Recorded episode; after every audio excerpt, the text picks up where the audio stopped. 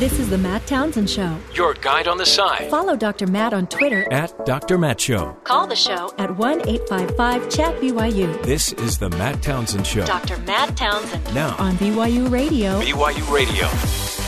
You ever had somebody say, you know, what do you recommend at the restaurant? What do you recommend here? We were talking earlier about how Donald Trump uh, basically ordered for Chris Christie at a dinner. Basically ordered a mistake. You got to try some of these Trump steaks, and so we. I was looking and found this interesting article about uh, from BusinessInsider.com about just certain things that you, you shouldn't eat ever, and it comes from a um, a person that spent over 20 years working in food poisoning lawsuits. Bill Marler put together this article, and he has six foods that he simply will not eat anymore. And um, none of them necessarily are like from Chipotle because they keep getting in trouble. Um, check out this list, though raw oysters. Just he's not going to do the raw oyster thing. Ben, have you ever had a raw oyster? Oh, he's having one right now. Hmm. It sounds good, Ben. Yeah, they're not bad. You really. Okay, that's not how you eat an oyster. You just kind of more, with the oyster, you just kind of swallow it. You slurp it like that. Yeah. You're chewing it. If you chew it, you're just going to end up chewing it all day. Yeah. Don't eat raw oysters. Marler says that he has seen more foodborne illnesses linked to shellfish in the past five years than in the two preceding decades. And the reason? The culprit? Warming waters. As the global waters are heating up, it's producing microbial growth, which ends up in the raw oyster that uh, you happen to be slurping down. Uh, the second thing he suggests you don't eat don't eat pre cut or pre washed fruits and vegetables. Anything that's pre-washed, pre-cut, careful. You got you got to anything that's been processed, pre-cut, pre-washed, take them out, wash them, do it again. Don't eat raw sprouts, which I couldn't agree more. Why, is anybody eating sprouts anyway?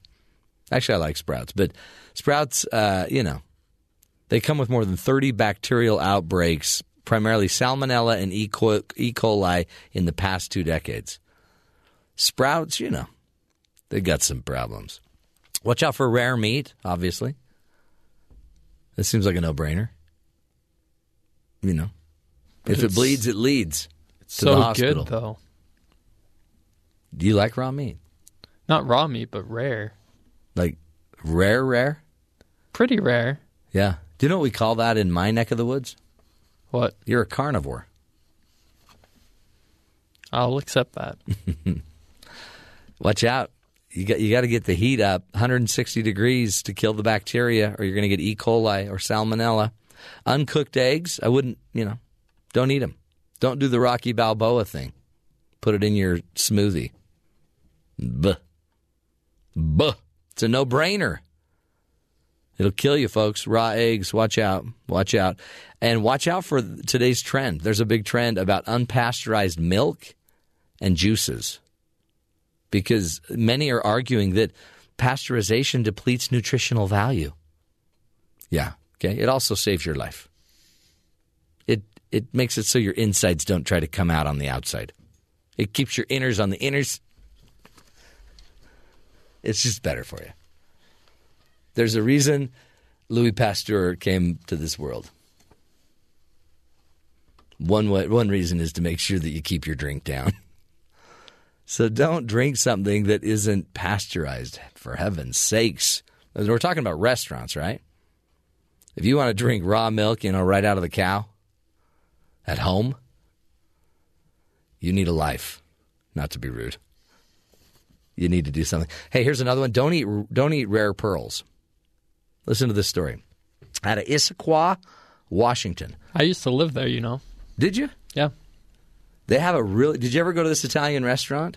No, it's I- called Montalcino Ristorante Italiano. No, I, I've never been there. I don't know if that's how you say it, but that's It, it sounded right. It sounded like a good pronunciation. Mm-hmm. Yeah.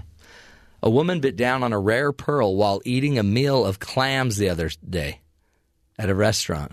She's eating like a clam sauce, probably some clam and linguine meal. Mmm, sounds good. At an Italian restaurant, Lindsay Haas. Did you know Lindsay? Lindsay and Chris, they live up in Issaquah. No, no. Yeah, they live there. I thought you'd know just because you live there. It's a big town. Uh, they were eating at Montalcino Ristorante Italiano, and recently, when she bit into something hard into her entree, Haas says that she wasn't sure what it was, uh, pulled it out, put it in her pocket, and went home to do some research. She took it to a gemologist who determined it was a quahog purple pearl worth about 600 bones. Pretty lucky lady. I mean, sure, it's a molar. Sure, she shattered a molar, but she done found herself a pearl. That's pretty neat. Normally, you'd say, waiter, something crunchy just broke my tooth. But this young lady, smart, smart, she just took it home. She says, and the owner of the Ristorante Montalcino Ristorante, Cindy Nardone, says she's so happy for Haas. That's great. She should have kept the pearl and then asked for a refund on her meal. Not a bad idea. Just trying to help. Is that how we do it in Issaquah? Yeah, milk all the money you can. She may make it into a necklace, by the way. That is cool. That is great. Something you can't always do when you find something strange in your meal. You're listening to the best of the Matt Townsend Show. You know, it's fun to talk to somebody that coaches these candidates. Some of them are so bad at uh, knowing what to do and how to do it. Can you imagine being paid by somebody to, I don't know, change how Bernie Sanders does stuff or how a Donald Trump? Hey, Don, we um, we need you to not say some of the things you're saying.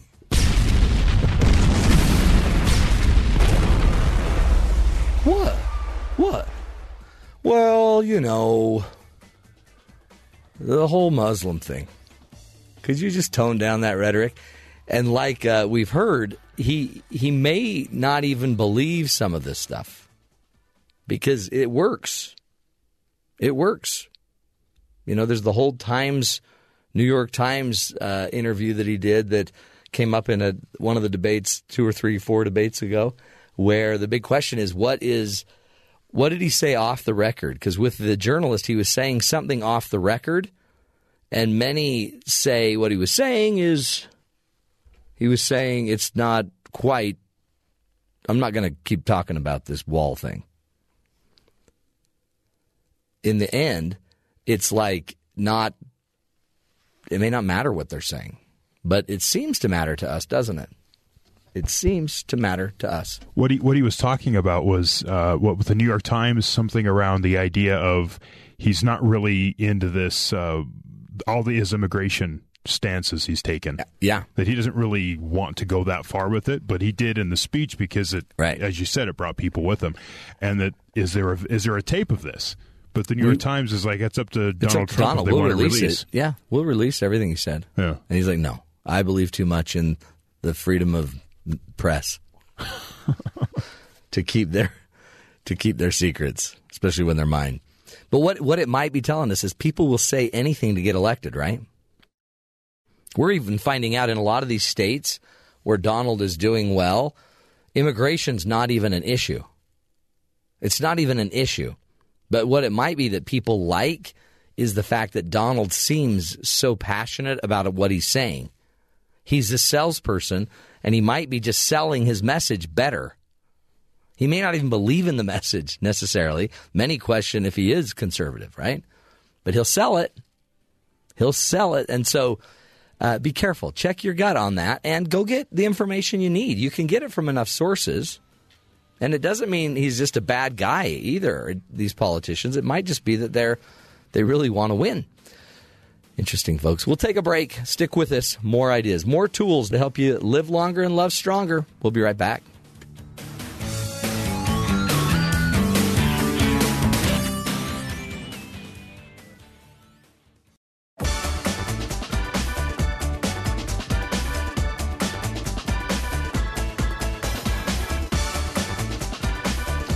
Solar energy uh, has captivated us since we were children. If you remember back in the day from having a solar powered toy or a glow in the dark, you know, kind of uh, powered uh, calculator with one of those, you know, wonderful little grids on it that would attract the sunlight and would almost 75% of the time, as long as you didn't keep it in a drawer, the calculator would work. Well, although it works on a small scale, how does it work on a bigger scale? Will it be environmentally sustainable and economically sustainable to uh, to really move everything to solar? Here to speak with us today is Dr. Lee Phillips. He's a theoretical physicist and writer who lives in McLean, Virginia. Dr. Phillips, thank you so much for your time. Thanks for having me talk about it because we we in my neighborhood everyone's getting solar panels and uh, you know we live i live in utah in the west. It, it, seems to be like a really smart option but but then i have in the back of my head all of these concerns that you know is it really here to stay? So give us a little update on the state of solar power. Yeah, I think uh, 10 years ago, wondering whether solar power is really here to stay would be very rational. Um, but in the last few years, solar energy has uh, really seen a, a, transition, and that's to do with the increasing efficiencies of solar panels and the decrease in cost. Uh, very few people are aware of this, uh, and I discovered it myself in writing these articles for Ars Technica.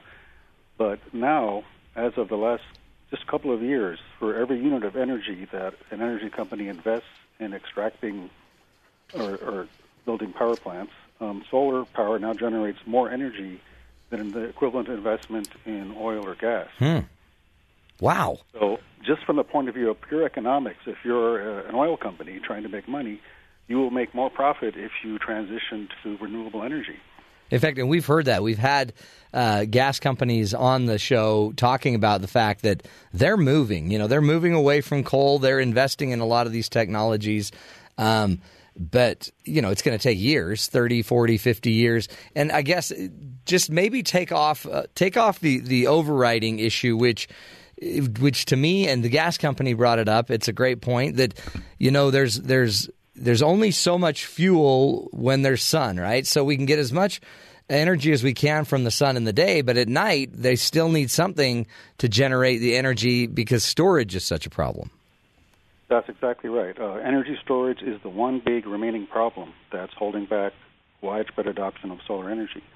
Um, if you're, a young scientist and, and want to get in on, on helping society solve its energy problem, I think probably the most critical thing you can do is to not research solar power because that is a problem that's pretty much solved at this point. It's researching energy storage technologies, batteries, capacitors, things that can even out the supply of energy when, when the sun goes down, and also power distribution technologies. yeah. Power moving from where the sun shines to where the sun doesn't shine too much. Because that's a really important point, um, and you bring it up in your article, because simultaneously to the whole solar power uh, push that's on right now, we also see companies like Tesla who are now creating these incredible electric cars and that – can now are our major storage units of energy. So it's almost like we're coming to this convergence. Yeah, as people are buying battery powered cars, plug in electric cars, and those are big arrays of batteries. If you plug those into your house at night, the car itself can become your energy storage unit. And if you're attached to the grid, the fleet, the, the population owned fleet of electric cars can become a kind of grid leveling demand, supply leveling mechanism. Hmm. Is is it the silver bullet that we all want it to be, or is it just kind of you know, we've thrown enough money at it. it. I mean, it's an obvious, it makes sense. There's the sun, the greatest source of energy. I mean, why are we not taking advantage of it? Or so, but or is it really just being propped up by by the governments of the world, so it's going to succeed anyway? It wouldn't succeed no matter how much it were subsidized if it if it didn't work. Um, it is subsidized. I only have the numbers for the United States, but the um, if you just look at tax incentives, there might be about fifteen billion dollars per year in subsidies for renewable energy. I think that's mostly in solar, but uh, fossil fuels are subsidized also, and always have been. Um, the Treasury Department estimates it's about $4.7 billion per year just in tax incentives for coal, uh, oil and coal. And there's an additional subsidy that's sometimes not taken into consideration, and that's the social cost of burning coal, and that's estimated to be about $200 billion per year. Man. Um, so this is this is something that we're all paying for. The government doesn't pay it directly, but we all pay for it in the form of higher health care, um, and in, in addition in addition to that 200 billion dollar social cost, there's the cost of our military. Our entire involvement in the Middle East is uh, at least partly due to the desire for energy security. If we didn't have to import oil, that would all become unnecessary. It's true. In fact, one of the things that was kind of mind blowing. I love your article. It is. It's incredibly. Um, it's it's so detailed, so well researched. But one of the things that I didn't that I didn't quite understand about the history of solar is the military. So the most advanced military on the earth, they invest and NASA they invested in solar a long time ago to fuel all of their satellites. Well, it's an interesting story. I don't know how much of it I can remember, but the, some of the first uh, solar arrays were put on secret military satellites, and the I think it was the Air Force. That's what's happening. They didn't believe in it. Um, the scientists were pushing it and saying, "Yes, all you need to do is put on a, a solar array, and that's all you need." And but it was so new that the military forced them to put on a battery backup in case it didn't work. Huh. So they launched this this secret satellite into orbit. The battery quickly failed, and it was just powered by, by solar power for however many years it was up there. It's amazing. I mean, really, and especially now that you hear that we're getting to Pluto with some of these orbiters or probes or whatever, and the, they're still being powered. I'm sure. Well, some of them are nuclear, but but having the backup as well. I'm sure of of solar. When you think about the solar, um, the technology, where are we there? I mean, I guess because it, for years it was, you know, the the cells weren't strong enough. They they didn't get a good enough ratio between the actual energy that came in versus the energy that was stored and saved. Where where are we as far as the efficiency of solar? Yeah, it's it's um, right now for a run of the mill solar cell, regular one that that you would get your installer to put on your house. It is running something like 20 to 25 percent efficient, and that is enough to push it to make it economically um, attractive for at least if you live in a place with a reasonable amount of sun. You're not surrounded by a lot of tall buildings or trees that you can't that you're put you in deep shade, and um, if your electricity cost is not so low that it just doesn't make sense to invest in an alternative, Yeah. uh, which it is in some in some states. It varies by a factor of ten from state to state. The actual cost of buying electricity.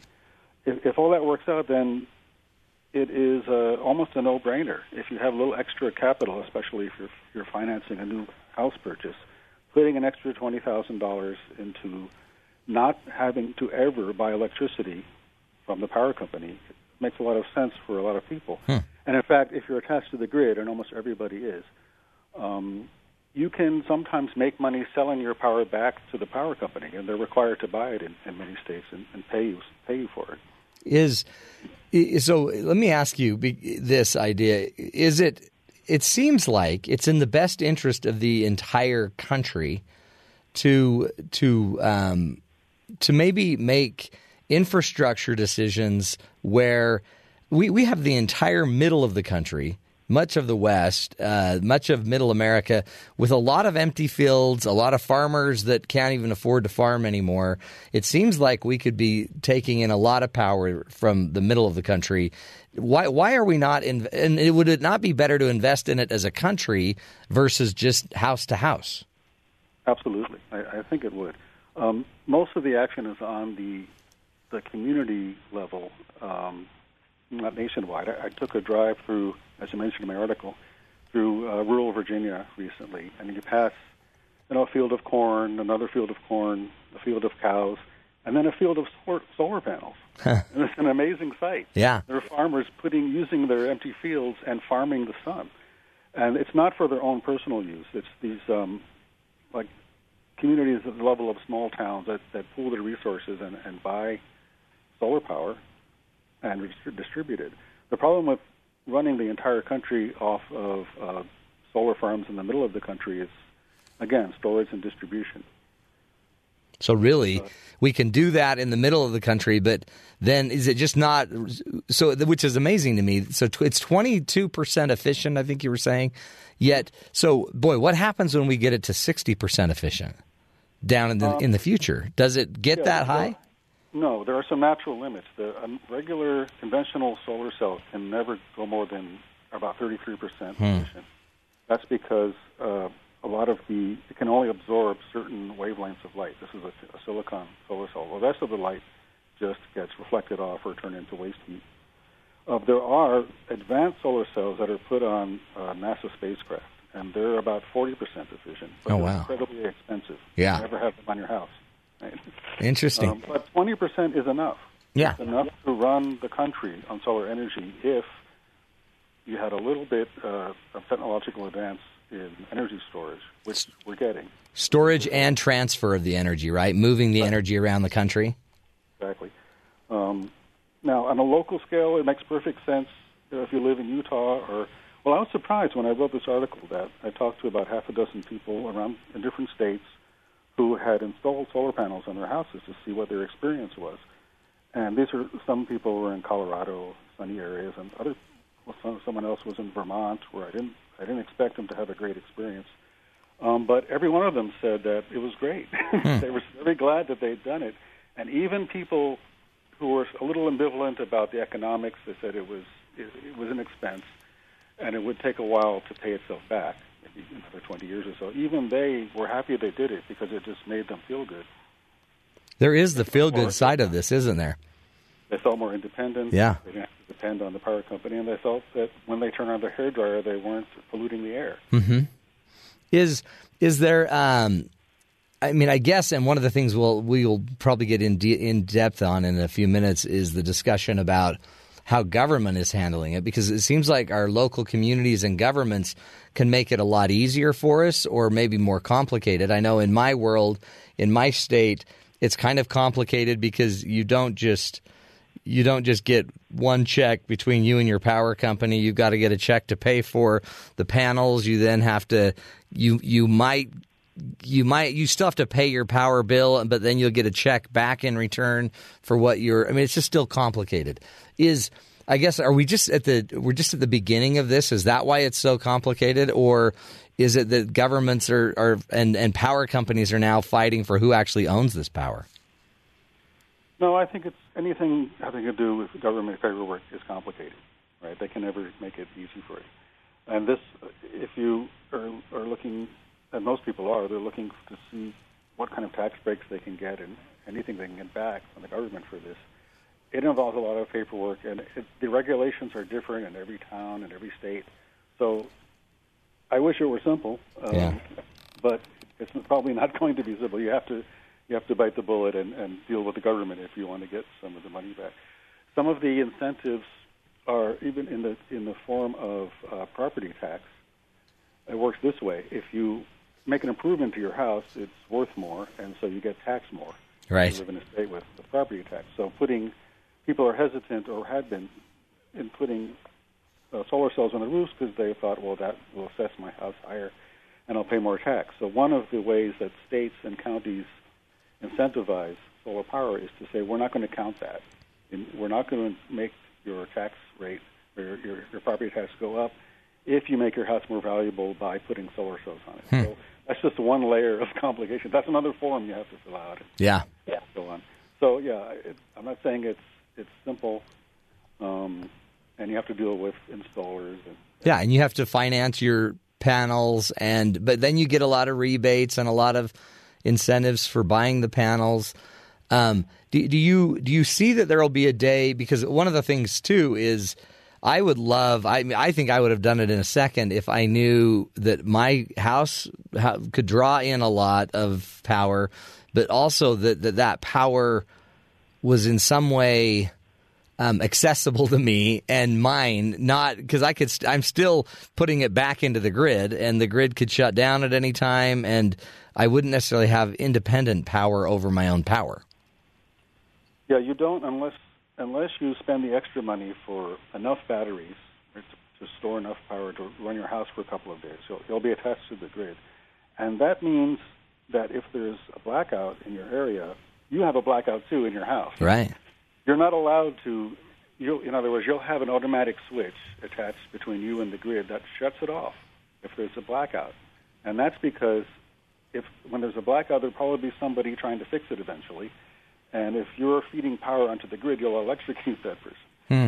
So for safety, uh, a blackout on the grid means that even though you have your own power, you, you can't use it. Now, an- answer this as the engineer. Am I using if I if I have solar panels? Am I using during the day my own energy created at my house, or am I just really transferring it all back to the grid and then borrowing it back from the grid? Oh, if you're producing enough, if you're producing less than than what you're consuming, then the difference is made up by the grid supplying your power. So you'll pay a little bit. Your meter will spin slowly. But the, but I'm actually using my own energy that came from my house. Yes, plus extra from from Yeah. the grid if you need it. Oh, that's if you're great. producing more, if it's a sunny day and you're not using much, your air conditioner is off, and you're producing more than you're consuming, your your meter should be running backwards, and you'll get that check at the end of the month Hmm. if that happens enough. Yeah. Let's uh, let's take a break, Lee. We're speaking with Dr. Lee Phillips, who's a theoretical physicist and writer who lives in McLean, Virginia. He's worked on projects for the Navy, NASA, the Department of Energy on laser fusion, fluid flow, plasma physics, and scientific computation. Today, we're talking about the state of residential solar pow- power and uh, learning what we can. Is it is it a good bet? Is it a safe investment? Interesting insights uh, from a physicist. Stick with us. This is the Matt Townsend Show, helping you be the good in the world.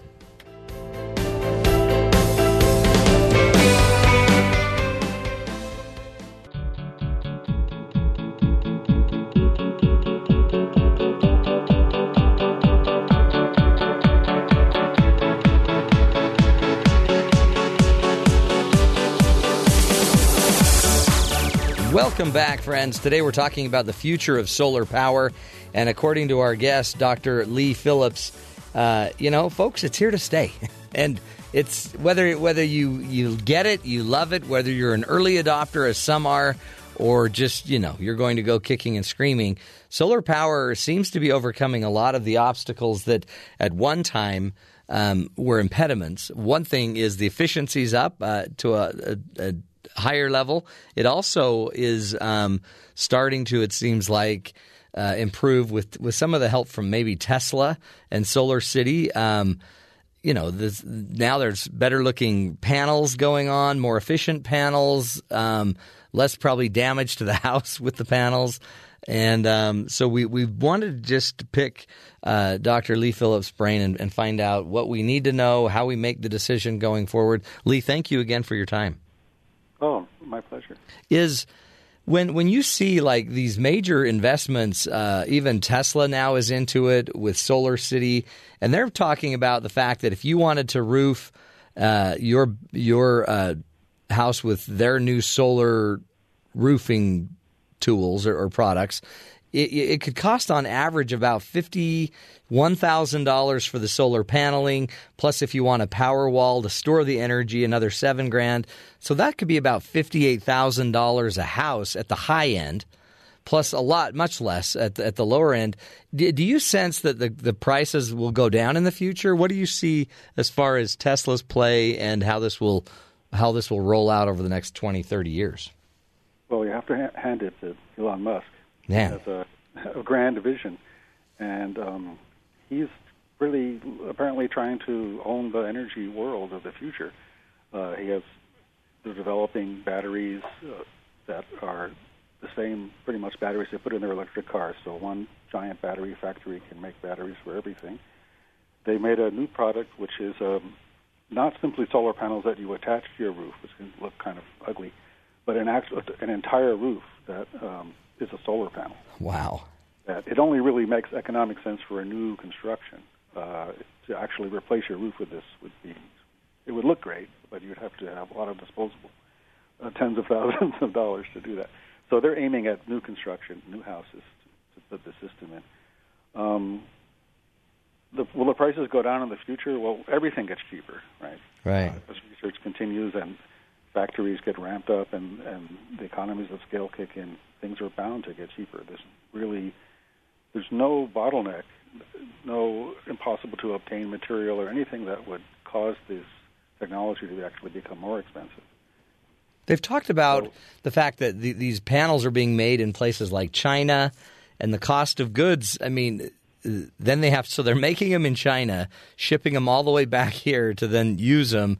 So historically, that was seen as like not a very efficient model, and but yet the the costs are dropping as well. Yeah, I, I'm not up on where most of the manufacturing is now. I'm sure a lot of it is still in China. I know that there is some in the United States. Um, so as we live in a global environment where things are manufactured wherever it makes sense to manufacture them, and shipping is cheaper than it used to be. Containerized shipping is pretty efficient. So we'll be buying them wherever we can get them. Uh, it'll be technology that's uh, mostly developed in United States universities. Hmm. That's licensed to factories all around the world, probably. How do you see? I mean, I see how it works in the West. I can see how my neighborhood is doing it. A lot of every other home is is getting solar panels now. It seems like um, in the West. How does this roll out in places like New York, in Philadelphia, and will they have higher, you know, electricity costs as they have to borrow it and ship it in from the from other states? I don't think anyone has a really good solution for a big city where there are only, there are almost no single family homes and everything's a, an apartment building. Right? There's not enough roof area on a big apartment building Right. to put enough panels to supply everyone in there. So you you have to be supplied from some solar farm outside the city. Um, again, it's the same problem of energy storage and distribution that's still not completely solved, and um, it's a great opportunity for scientists to get into right now. Do you sense that the states will will the federal government kind of uh, look at it as an infrastructure goal? Will it be just still more on the community level? How do you think would be the best way for it to play out, to roll out?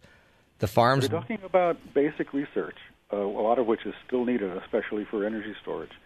That is almost entirely paid for by the federal government, and no one can predict the future funding priorities of the federal government. All you can do is get a grant for this year and hope that it's renewed for next year.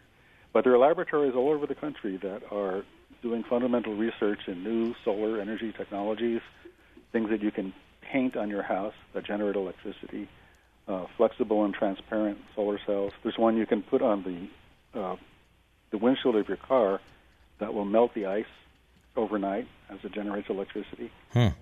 Things like that.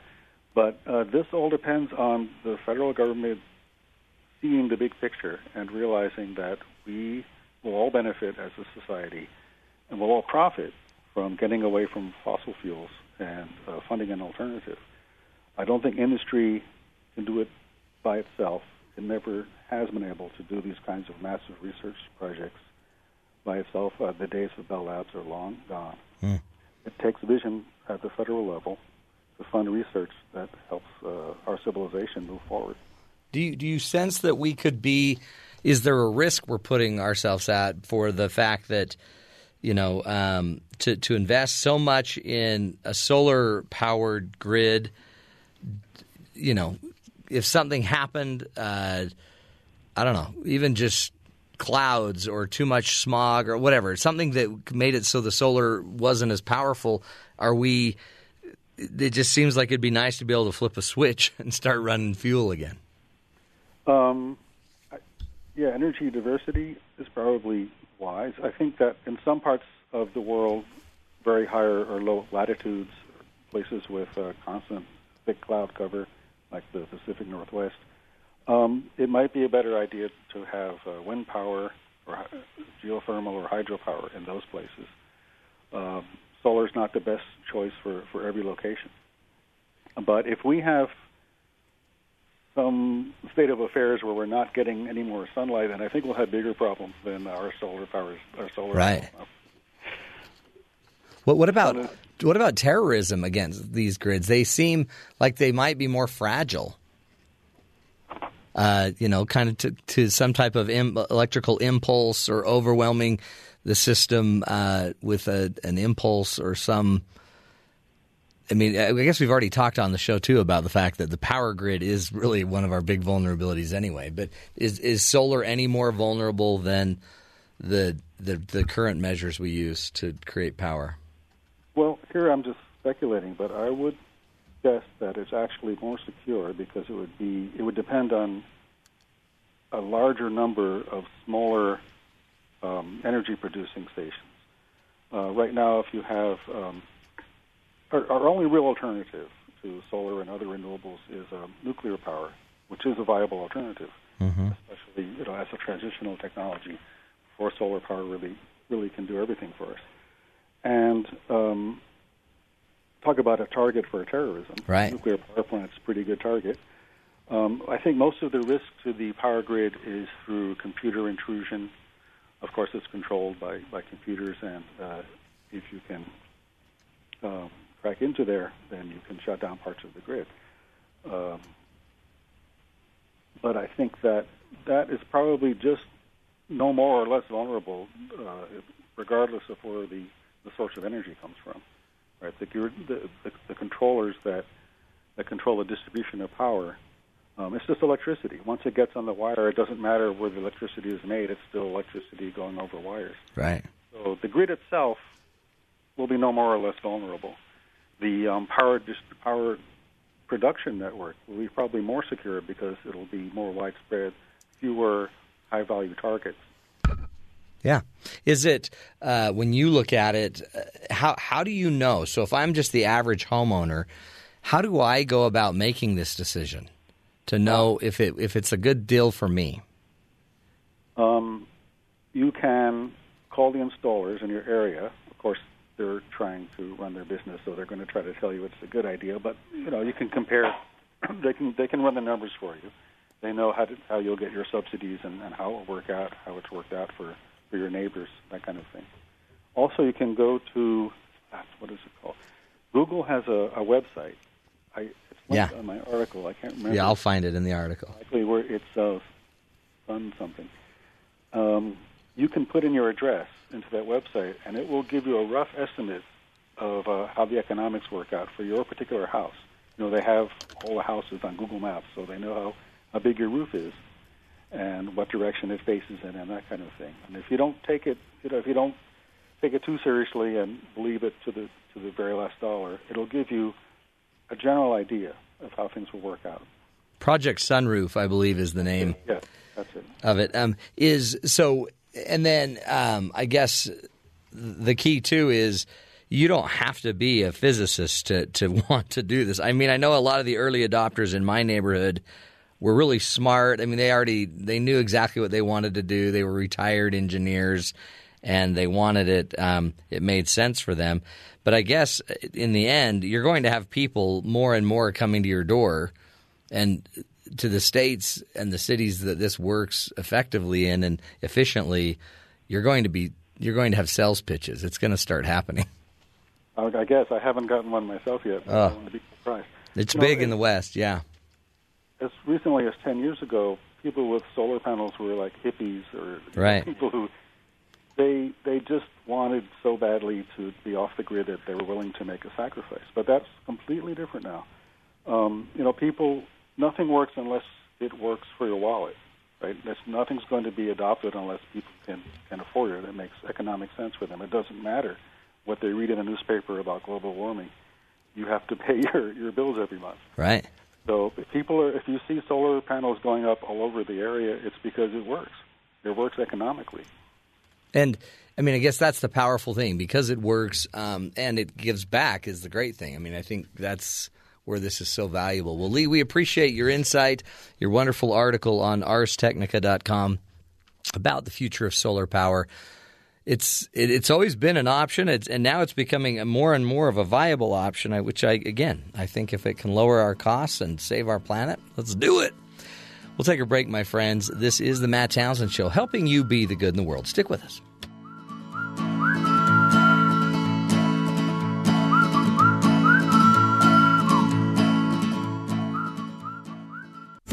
Because life doesn't come with a handbook, you need a coach. Here's Dr. Matt and his coaching corner. Play ball! Play ball! Welcome back. You know, so we had people knocking door to door last year and just offering the great, wonderful, incredible opportunities of solar power. eh, and I immediately just had a gut reaction. No, I'm not doing that. No way. I mean, I've had a watch, a solar powered watch that never worked because of that. So I'm not doing that. So maybe one of the things we, we need to look at is what if the technology says it's good? Uh, what if the financial savings works for you? Um, what if it all lines up? Would you then do it? Or do you still have this aversion to change? Because one of the things maybe each of us needs to look at, and it makes sense, some of us just don't like change.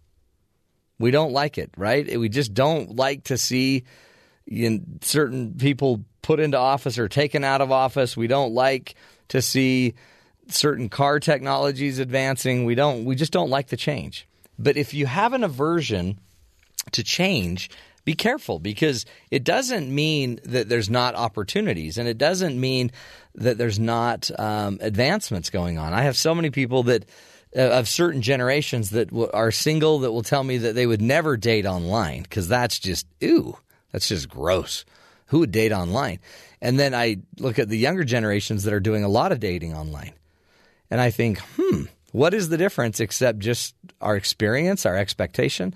So remember, whether it's solar panels or not, change is going to happen. And it doesn't mean you have to be the early adopter that jumps, you know, two feet in early, but you know, you you might want to start to look at what keeps you from making the changes you need to make in your life. And if it's just a gut feeling from something that you're uninformed about, maybe go get more informed.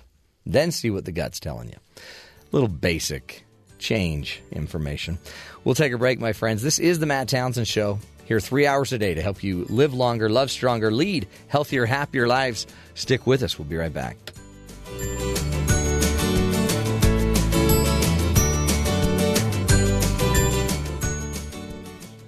This is the Matt Townsend Show. Your guide on the side. Follow Dr. Matt on Twitter. At Dr. Matt Show. Call the show at 1 855 Chat BYU. This is the Matt Townsend Show. Dr. Matt Townsend. Now. On BYU Radio. BYU Radio.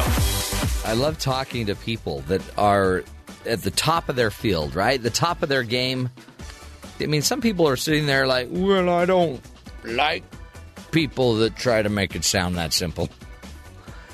And, um, you know, you don't have to go chasing money. You don't have to go be in love with money and but the reality is there are people and if you've ever been around somebody I just sat down with somebody yesterday that is running a huge company, multi-billion dollar company.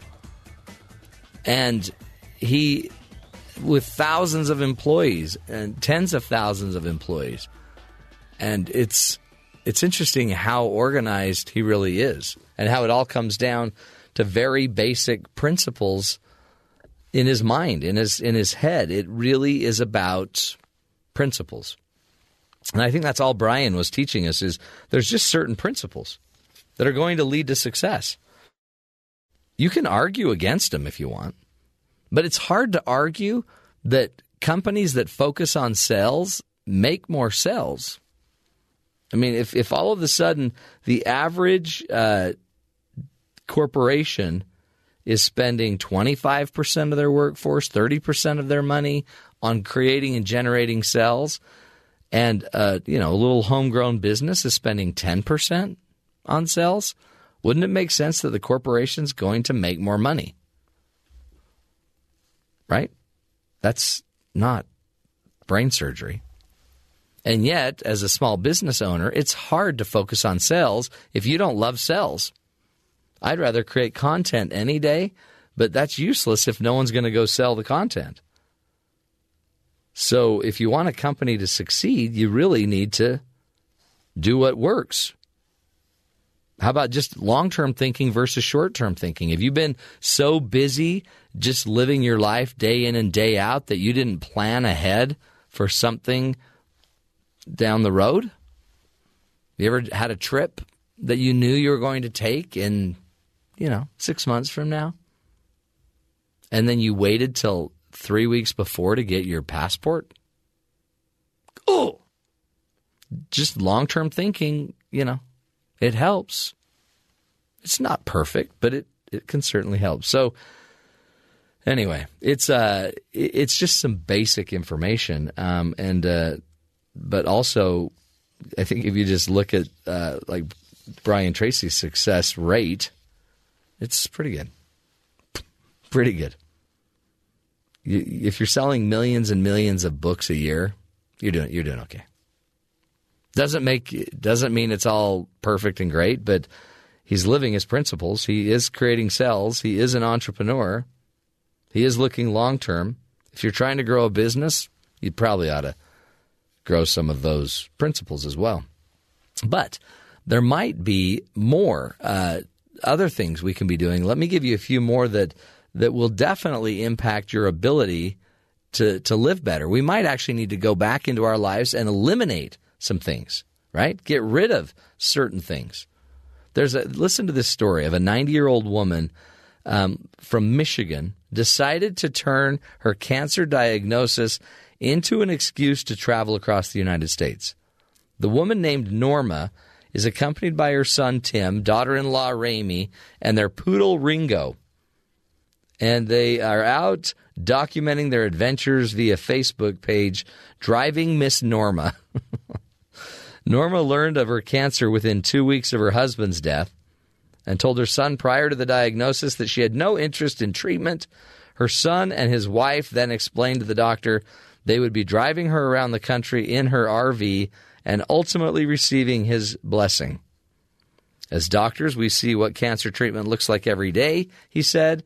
ICU, nursing homes, awful side effects, and honestly, there is no guarantee she will survive the initial surgery to remove the mass. You're doing exactly what I want to do in this situation. Have a fantastic trip, the doctor said. In August, the family upgraded their motor home to a larger 36 foot model and began their trip by traveling to Mount Rushmore in South Dakota before continuing through the country, visiting other landmarks, historical sights such as Kennedy Space Center in Florida. Ramie uh, told ABC News that in addition to seeing the sites and gaining more than 100,000 likes on her Facebook page, Norma's health seems to be improving. How cool is that? She's getting better, maybe? Or at least feeling better. She's receiving the benefits of being different, doing something different. Notice she set a goal. She's figured out how the goal is going to work. What a great way! If if you got a if you got cancer and you got to deal with cancer, it sure sounds like a better way to do it. You're listening to the best of the Matt Townsend Show. It's just technology. But I'm telling you, I have a feeling we are getting lulled to sleep. And we are sleeping through our own lives. The minute you have a free second, do you reach for your cell phone? Do you have to go check Facebook to see what your million friends are doing or have done? What is it doing to us? It's killing us. And again, it's just tech. I get it. It's just technology. However, this is still your life. And if you're going to spend the rest of your life just caught up in technology, what lesson are we sending our children? So before we sit there and try to fix our children's use of technology, make sure you take a really strong inventory of yourself. Are you addicted? If you lost your phone, would your life completely fall apart? Well, yeah, who would I who would I like? Well, I don't know. But that's pretty pitiful. because if you lost your phone, you're still you, right? Well, yeah, but I don't know my friends' names or their numbers. Well, that's weird. Maybe they're not your real friends then. Come on. Come on. Hey, uh, you know, tech is being used everywhere. If you, I don't know if you heard this story about uh, cops. Um, North Northeast Ohio police are hoping to figure out who left a bag of methamphetamine in a hotel I guess. And they they they feel horrible. The police department feels horrible for the owner's loss and wants to help. The tongue-in-cheek message was posted Tuesday to the Macedonia Police Facebook page and asked the owners of the drugs to call or stop by to claim them so officers can in their words make your day. It's a trap! A photograph shows a baggie containing what detectives say is about a gram of high grade crystal methamphetamine. worth as much as 160 bucks. The detective at the department, about 20 miles southeast of Cleveland, said there were numerous empty bags in the hotel trash can. Police haven't identified who rented the room using a, uh, a gift card. Um, so if you're out there and you've lost $160 worth of high grade crystal meth, about a gram's worth, give them a call. Or give us a call. No, don't give us a call. no, no, no, no. Don't give us a call. Ben, give the Macedonia Police Department a call. They're worried. They're worried about you. See, you can use tech to help people who have lost things. It's that simple. By the way, I use tech to find my my iPad once when I dropped it off my car. Actually, I left it on my hood of my car. Drove away. I, I've only heard of like women doing that with their purses. Okay, well, you need to get out more, Ben, because I'm not a woman, and it wasn't in a purse. It was on my roof of my car, and I drove away. And I called my son, and I'm like, "Have you seen my iPad?" And he's like, "No." And I said, "It's missing. I lost it," and I was terrified. And he's like, "Well, Dad, have you looked it up? Have you have you tried to the Find My iPhone app and the Find My iPad app?" I'm like, "No. What are you talking about?" And about a minute later, he had found my iPad. He said, Dad, I found your iPad. It's traveling south on I 15. what? Anyway, we, te- we contacted the iPad, told him to call this number. We know where you are. And within about an hour, hour and a half, we had our iPad back. Pretty cool. Tech is good. Tech making me happy. We'll take a break, folks. This is the Matt Townsend Show. We'll be back. More fun, more tools to help you live longer and stronger. Stick with us.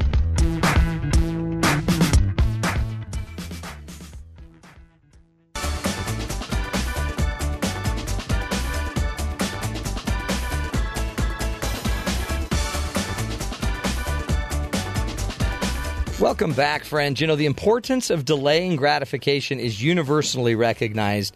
Being able to forego immediate benefits in order to achieve larger goals in the future, it's viewed as a key skill for uh, for each of us. And for example, consider the classic what they call the marshmallow test, that experiment that was done where children's ability to delay eating one marshmallow so that they could get two marshmallows has over time in a longitudinal study been linked to a number of positive life outcomes, including academic success, success healthier relationships. So we've asked uh, Kaitlin Woolley to join us. She's a PhD candidate at the University of Chicago School of uh, Business and is uh, online with us today to discuss what separates goals that we achieve from those that we don't. Kaitlin, thank you so much for being with us.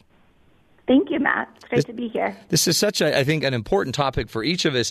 What, when you when you think of it, um, just overall, what what makes the difference? Is, I mean, because I know that I could achieve every goal that I want to achieve. That I, but I also could be, you know, faking it. Like I could only be setting goals that are easy for me. What what do, what do you find is the key to uh, what actually makes us achieve a goal versus not achieve a goal? Yes, what we find is it's actually the immediate benefits that you're getting when you're working towards that goal. So if you're trying to go to the gym or you're trying to eat healthy or even um, students studying for an exam, we've looked at that. Um, what really predicts their ability to stick with that, that activity is how much enjoyment, how much immediate benefits they're getting in the moment from working towards that goal. That seems to, to matter a lot. So really, it's more about if you – derive, I guess, intrinsic, extrinsic benefit out of the actual act itself? Yeah, yeah. So the, um, you know, whether the activity itself is providing you that enjoyment or if you can find a way to make it more enjoyable, uh, those we have found have been linked to people's ability to actually stick with the the activity. And the thing is, people don't seem to realize that. They don't realize the importance of the immediate benefits when they're working towards their goal. How interesting. And maybe knowing this ahead of time would help us, right? Because then we we might choose our goals more carefully or might set it up in a way that it is more enjoyable.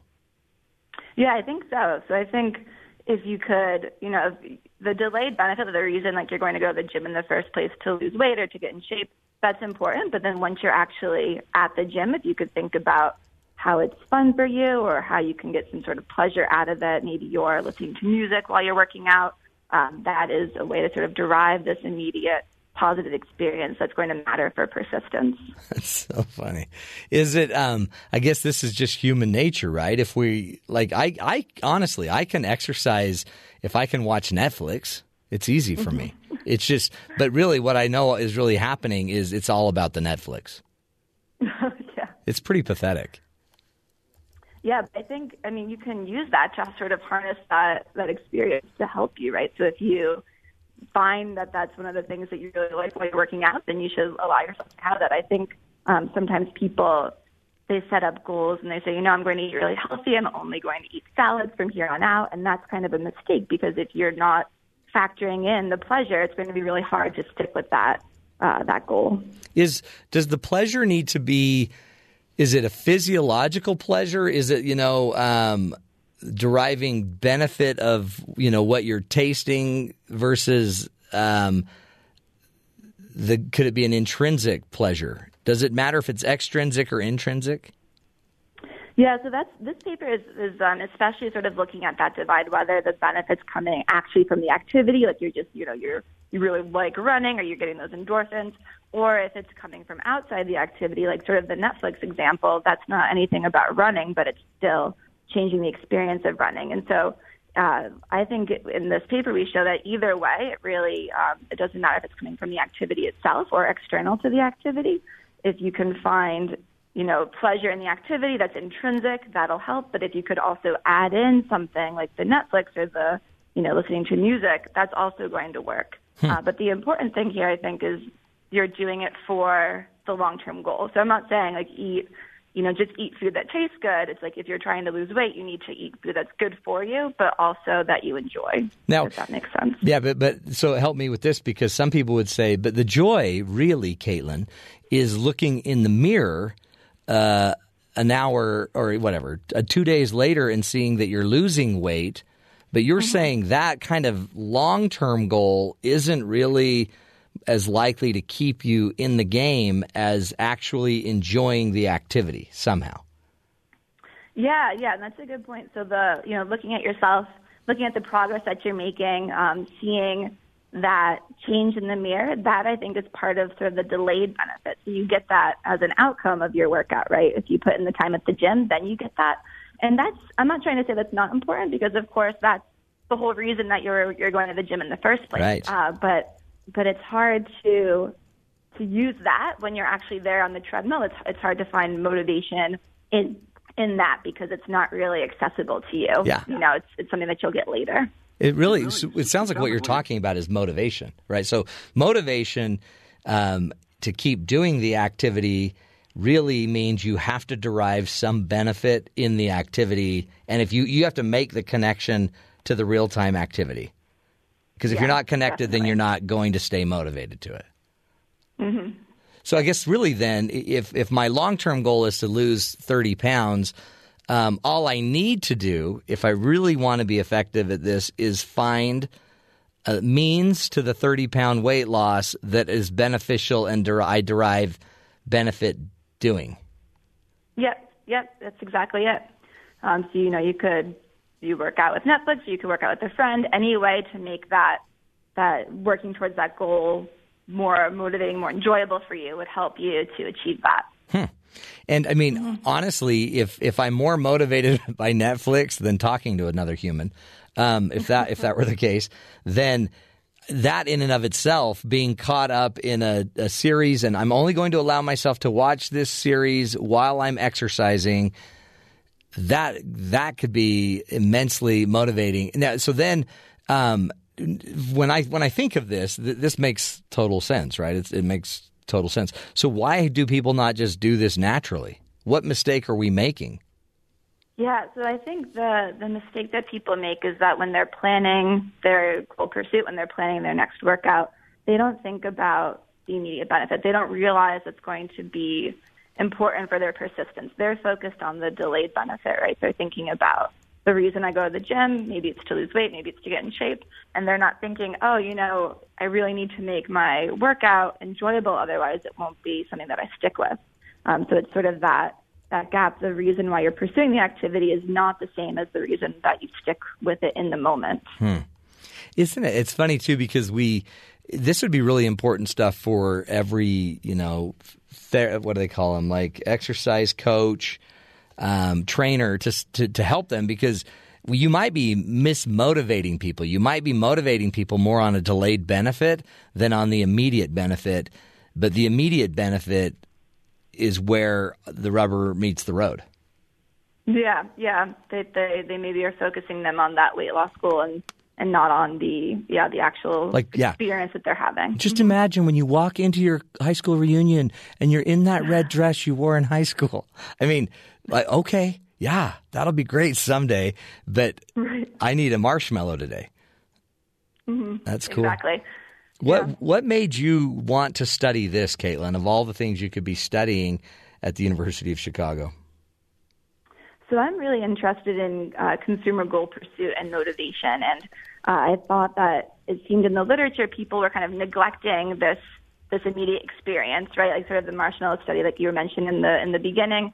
People are saying no, like immediate experiences are actually going to tempt us away from our goals, right? But I thought maybe there's a way to actually harness this and harness the the fun to actually help work towards the goal. So it's not that I'm you know, going to go watch Netflix and not work out, but you can actually you can pair those together. Potentially, you can um, harness these immediate rewards to to help motivate people. Well, and it seems like boy, I never thought of it this way, but you're also talking at the at the Booth School of Business. You're talking consumer activity as well. So, boy, if I wanted to motivate more shopping, then it would behoove me as a company to find ways to make sure you're enjoying it. hmm Yeah, and the same thing with um, you know things like I think it's really important for retaining customers, for, like repeat purchases. That the the experience is maybe what's going to help people to stay with your company or stay with your service. Uh, they might be signing up for you know delayed benefits, like maybe getting a promotion. That's what they, that's what attracts them. But what's going to keep them actually is that experience that they're having in the moment. And maybe, I guess, is that how we should hire? That makes a lot of sense too. That if I'm hiring, um, I want to maybe make sure that they that they're going to fit into the immediate benefit packaging of our current system, not just the delayed Yeah. thing. That they're going to want the goals. They may want the long term goals, the 401ks, but in the end, that which are kind of delayed benefits of a of a job, but there's immediate benefits that they've got to really bite off on. Mm-hmm. Yep. So we've looked at this also with know with people who uh, are thinking about their current job versus a future job, what they value and what what's important to them.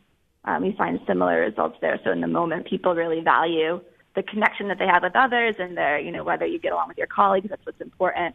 Uh, but when you're thinking about your next job, you're not really thinking about that. You're thinking about, like you said, like the pay package. It's so true. And uh, I just bought a car as well. And when I bought the car, it's funny. I was I, all of my goals were about like the delayed goals. Am I going to? Is it going to be a good investment? Is it a smart buy? Will I retain its value? Will it retain its value? But what I'm now frustrated with about the car is some of the lack of immediate benefits. Some of the things that mm-hmm. I sh- want right now in the car that have nothing to do with. Well, yeah, it's going to have a great resale value. Right. Right. Exactly. Great, because I want I, my seats aren't even heated. So how am I going to heat my seat when I'm cold? Oh, we're pitiful, Kaitlin. Pitiful. Hey, um, let's do this. Let's take a break and come back, and then why don't you walk us through some just some some good things we should be asking, thinking about when it comes to setting these reasonable kind of uh, these immediate type of goals. We're again we're speaking with PhD candidate Kaitlin Woolley, who is a candidate at the University of Chicago Booth School of Business, and she'll be uh, joining the marketing fa- marketing faculty at Cornell University this summer as an assistant professor. Great lessons about life and goal setting. Stick with us.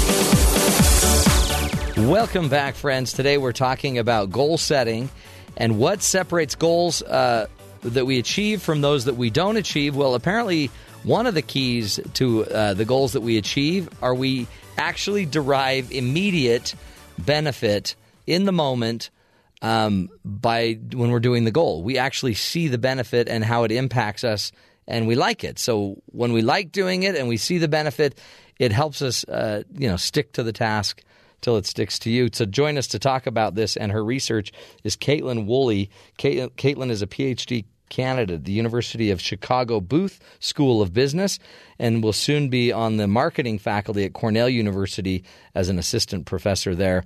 And uh, she wrote an article for Harvard Business Review that we are going over goal setting, what separates goals we achieve from the goals we don't. Kaitlin, thank you again for being with us. Thank you, Matt. So, um, when we talk about it, I guess one key is we've got to have some immediate benefit. Uh, that keeps us sticking to the goal uh, over the long term. Did you find anything else that was key to setting these goals? Yes, we find a, I found a couple of things. Um, one thing that we see is that the the delayed benefit does have some importance. So I'm not trying to say, I guess, here that the the immediate benefit's the only thing that matters for one, the, the delayed benefits what's get what's getting people to initiate their goal in the first place. So you have to value that long term outcome, uh, getting a good grade or uh, doing well on your exam. Um, and and what also we, we found that I was kind of surprised by was that because uh, initially in the studies it was only the immediate benefit that seemed to be predicting persistence. Mm-hmm. But if you look across all five of the studies that we have, the delayed benefit does matter somewhat uh, to, to help with the goal achievement. So it's not the case that the, the immediate benefit is the only thing that matters, but yeah. it's also um, having that delayed goal that you're that you're able to get that's going to predict your persistence. I guess the delayed benefit is um, the is what actually initiates the goal making because you're like I want to lose weight, so now I need to exercise, and I'll find immediate benefit in exercising somehow. But you, so you, to some degree, you've got to you got to you got to want the delayed benefit. What do you did you have you found anything about people that just don't? I mean, are there some people that just don't set goals? They just, eh, mm-hmm. I just don't want to go there. Yeah, so that's yeah, that's a good point. So in our research, we've looked at mostly people who do value the long-term goal because that's sort of you have to have that buy-in, like you said, to sort of start to start working towards it. Uh, but I think, I mean, even if you don't have a goal of eating healthy. If you are, if you, you know, find some vegetables are tastier than others, and you're going to eat more of the ones that that taste good. So I think, uh, like we have a vegetable study in, in our paper. I think um, it's the immediate benefit could still sort of help with these these positive behaviors, but it might not be totally there if you don't have that buy-in with the delayed benefit. Hmm. Is what about just the reasonableness of the goal? Can a goal be too audacious? Too out there that it's it, actually becomes you know disincentivized. You you're unmotivated to do it. Yeah, definitely, and I think I think that's kind of the problem that um, that happens oftentimes, right? So you're setting a goal, and you might be too strict with it initially, right? So you want to run every day for like the next month, and then that's just not really attainable for you, um, and then you're going to to drop out. So you have to be able to find something that's uh, that's I guess within your reach. And I think that's part of why the immediate benefits where that comes in because uh, if you if you set that goal that you're going to try and run every day, it might not be something that you can actually fit into your schedule or that you even really want to make time for. Um, so if you're able to to work towards something that you're enjoying, then you'll make that time for it, and you'll you'll find a way to um, to push through with it. Hmm.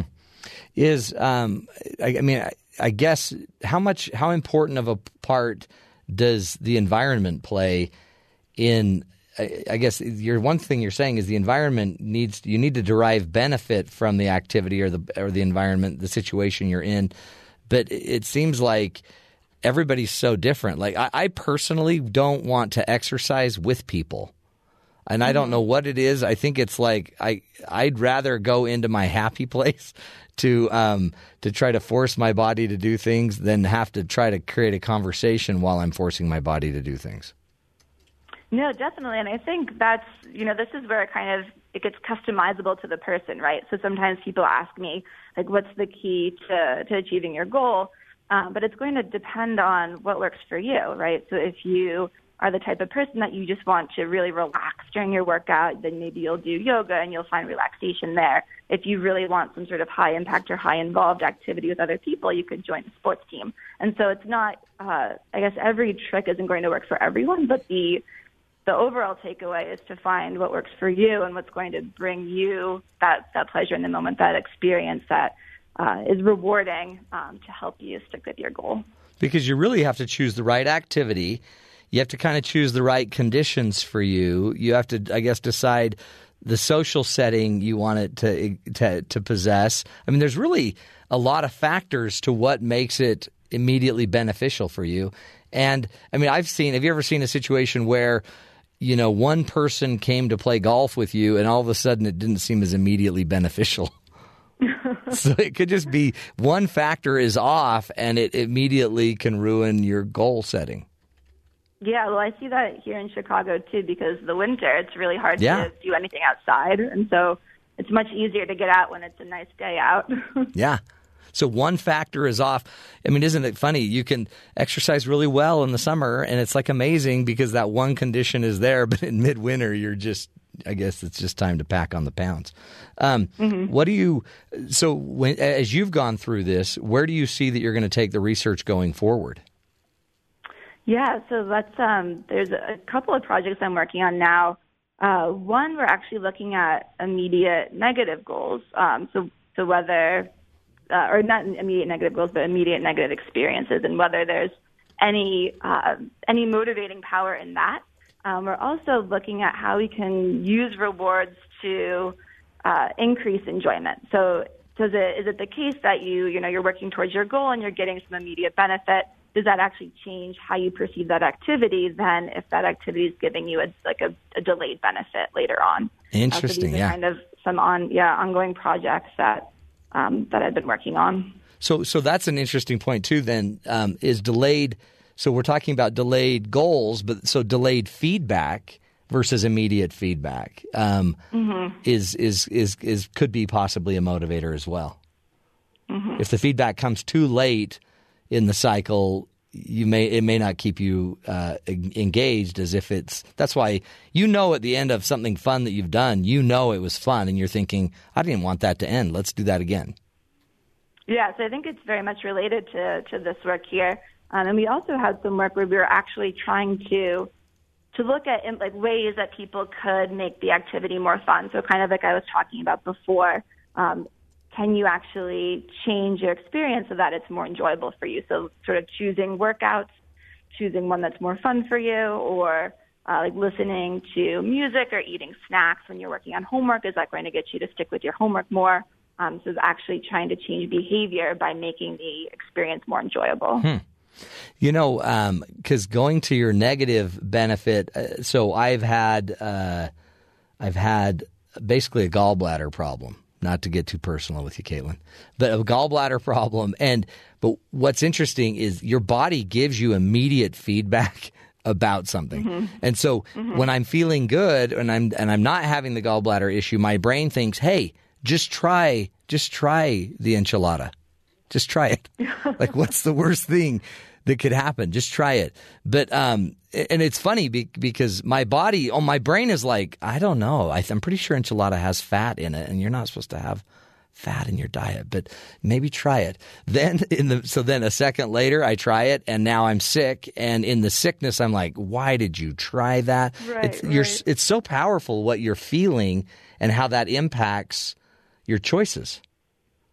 Definitely, and I, I think you can you see that a lot with the medical domain too, with people adhering to medicine. So once you start to feel better, you don't think that you need to take the medicine anymore, Right. And so that's yeah, that's sort of on, on similar lines, definitely.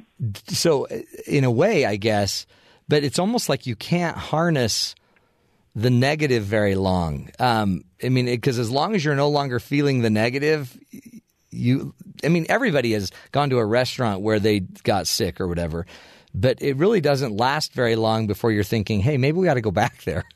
Like that was an anomaly. It, d- does the negative hold a? Does it just does the negative not last as long as the positive? Yeah, I'm not. I'm not sure. So this is like sort of very early on stages, and so this is something that we're we're trying to unpack too. Because on the other hand, you you do find that people remember negative things Yeah. more. Oh, kind think, right. Out. So yeah, yeah. But maybe, yeah.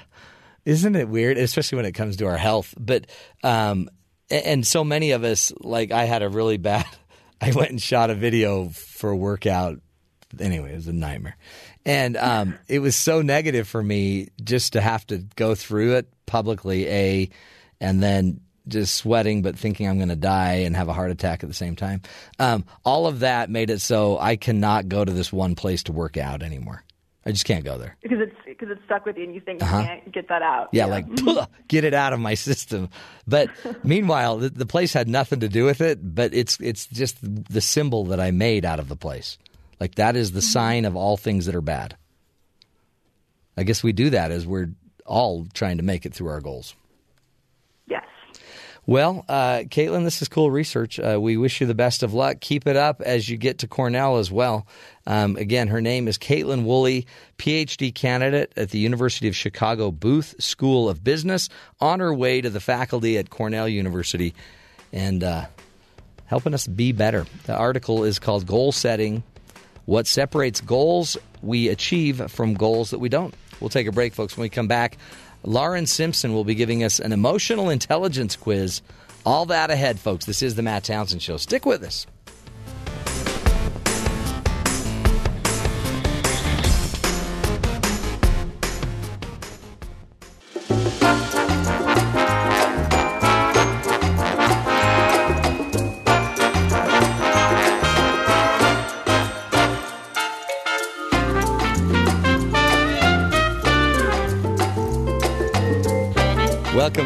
Friends, the Matt Townsend Show. Hey, a little uh, quiz show music for you. Uh, Lauren Simpson joins us, and I was asking her really quickly at the break, "What's your mate?" But she, you're sticking with your maiden name, Lauren I, Simpson. I am. I, I've grown up my whole life with my last name, and I figured it probably doesn't matter until we have kids. So we're going to sort it out then. That's right. Well, it, but so Jeff didn't ruin the name Simpson for you. No, actually, he just stole it. Is all he did. He stole it. Wait, how old are you? I Je- think Jeff's I might been- be a little older Yeah. than you. Jeff's been Yeah, you probably. he's been using that name for a long time. He has, but I see. Actually, there's a girl on the wall. There's a girl named Lauren Simpson who Yeah. won an award, and every time I pass it, I'm just so jealous. It's you, but you know people think it's you. People think It's I like, won the award. Lauren, you're amazing. Simpson. I've been here 10 years. Well, Lauren is going to do a little quiz for us on emotional intelligence, one of my favorite subjects. I am. Yeah, but you've been maybe I talking a lot know as about much this as I lately. thought I know. Maybe not. So We'll this find is out. a true test. Yeah. Okay. Well, the answers are over here. Because we so hear emotional intelligence all the time. It's more valuable than intelligence intelligence. Right. We learned that you actually make more money Yeah. in work, and you can climb the ladder faster if you've got emotional intelligence. Totally. All right. So the question, the first question is, forty percent of our happiness level is in our control. True or false? 40% of our happiness level is in our control. I would say yes. At least. That is correct. Yes. The Yes. other sixty percent has to do with our environment and Stuff that happens. Yep, Can't things that control that. control. Can't control the weather. Can't control your pancreas exploding in your gut. you can control how you look at it, though. I can control what I've eaten for 20 years. And speaking of weather, that's actually the next question. Weather can influence our feelings. True or false? Oh, true. Totally. Definitely. Now, it's it, why though? Uh, is it is it actual It's the it- sunlight. sunlight? Yeah, oxytocin or uh, dopamine. What's it called? Um, serotonin that comes from the sun as well. Yeah, but also just I wonder if the pressure, like barometric pressure. You know how people like they start like having an ache in their leg when it's going to snow. Well, I wonder if elevation then has to do with that. No, totally. Because my mom, it just is right now in San Francisco area, and she has a breathing problem here in Utah. But when she gets to San Francisco, she can breathe fine. Huh. So it's like we need to now move her to San Francisco, Right. and she doesn't want to go. she wants to stay with her family. No, we're sending you off to San Francisco. She would be lovely there. She would become the new San Francisco treat. She totally would. Ching ching. The little bells on the trolley. Give us more, Lauren. This All is right. cool. Well, you're doing well. The University of Florida study found that the smell of blank has a positive influence on your emotions. Uh, sweet rolls. Wrong. Uh, okay, now so the smell of What makes you happy? What what smell? Springtime. Something's in the air. s- s- Something you get your mom for Mother's Day. Uh, sweet rolls. Um, I can't get sweet rolls out of my mind. Flowers, Matt. Oh, flowers.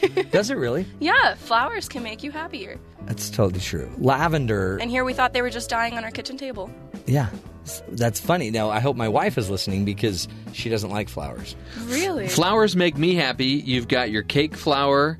You've got Mm, your I white love flour. Cake flour. hmm You've got your coconut flour. hmm And then perfumes. Perfumes can make you happy too. Oh, no, really? Yeah.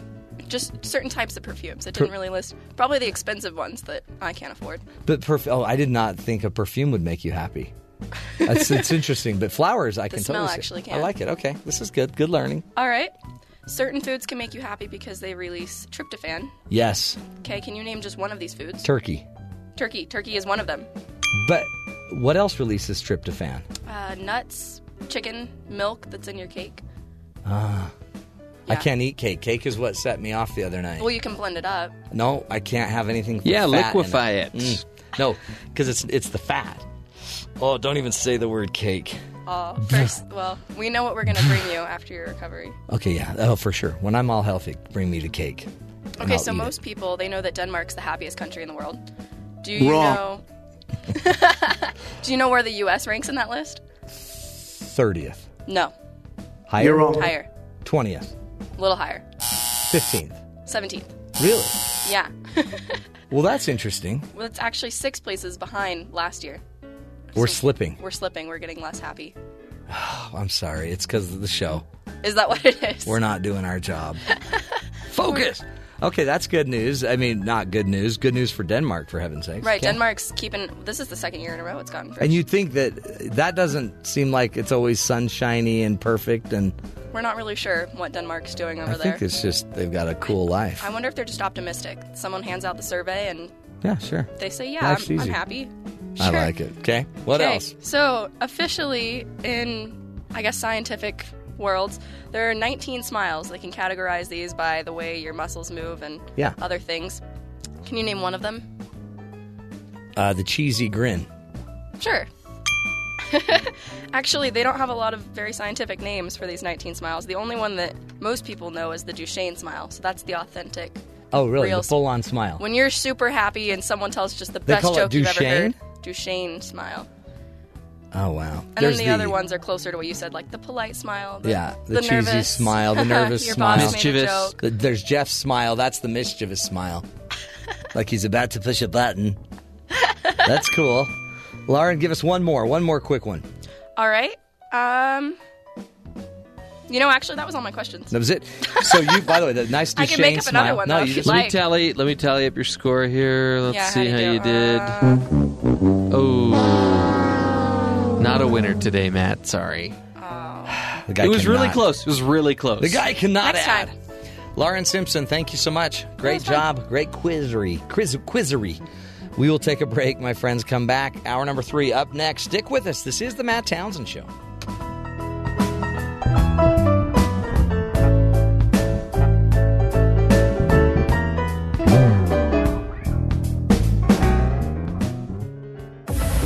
The Matt Townsend Show. Your guide on the side Follow Dr. Matt on Twitter. at Dr. Matt Show. Call the show at 1 855 Chat BYU. This is the Matt Townsend Show. Dr. Matt Townsend. Now, On BYU Radio. BYU Radio. Have we been telling stories that we really haven't even thought about? But we use these phrases. Like, I'm not very good at that. Yeah, I don't do that. I'm not a math person. We might quickly dismiss something we do by saying, ah, it's just the way I am. Yeah, I, you know, I'm not, I don't like to hold the grandbabies. I, I, I- want them, I'm a, I'm a grandpa that'll play with them when they're older. Well, let go of that story and pick up your grandbaby. Get rid of the story. You don't have to be pegged by something you thought you were 30 years ago.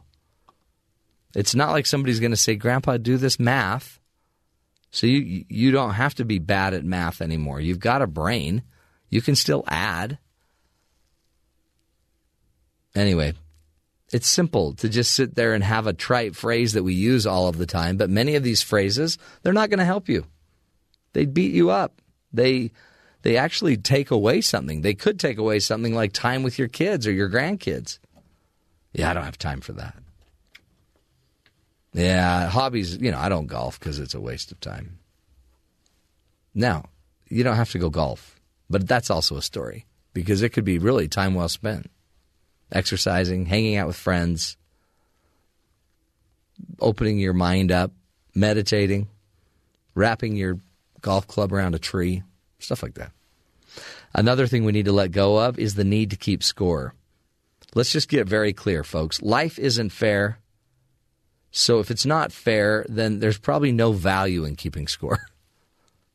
People are going to step on you, they're going to make mistakes. Someone's going to pull in front of you, and it is going to slow you down 10 hundredths of a second. Yeah, it happens. Doesn't mean you need to chase them down and pull in front of them. The reason why it, it's not useful to keep score is because much of life is intangible anyway. The greatest benefits in life are intangible. There's they're not even you can't mark it, you can't compare it. The joy you feel being with a grandchild, the joy you feel watching your child have a home run or hit a home run in a game, man, that's incredible. And why are we keeping score? It's not fair. At some point, people are going to step on your toes. They're going to do stupid stuff. This isn't a race. This is called life. So if you feel a need to keep score constantly, then guess what? You're going to pay for it. There's going to be problems for you. Another thing we need to let go of are what I call the overs and the unders. Every one of us tends to take extremes in our lives. We either go overboard or under, right? So we play way too hard and excessive in what we do. We play to kill for keeps. We play to dominate. And some of us just don't play. Think about your life. Where are you overboard? Well, I, I collect figurines. I have 12,000 of them. Okay, it's a little over. Maybe you're a little overboard on that. Uh, you don't have to be a fanatic to believe in God. You don't have to go overboard or under. Yeah, I don't even go to church. You can actually go to church and just be there. Be there your way. Yeah, but then they'll ask me to pray, and then I got to pray. And well, you could say no. You're listening to the best of the Matt Townsend Show. Overs and unders, we all do it, and it, sometimes it's over. You know, we're overconfident, uh, and some of us are really underconfident. We lack the confidence we need. Are there certain things that take you to an extreme? Are you doing any activity excessively? Do you over do you overschedule your life? Do you overcommit to everything? Are you overly exhausted? Or do you, you know, have plenty of energy because you don't ever say yes to anything and you don't ever step out of your comfort zone? We might want to look at that and let go of it. You might want to let go of what's not working. Sometimes in life, there's just time to let go of stuff that just isn't working. It's it's how many times do you keep trying to do something over and over and it's just not working? We keep trying it. That could, I mean, I see it a lot with my clients where they just keep trying and trying and trying to do, to have a conversation, even though it's not working. Well, what are we supposed to do? Just not talk? Well, no, but go learn how to make it work. Find another way to do this. There are different ways to try stuff.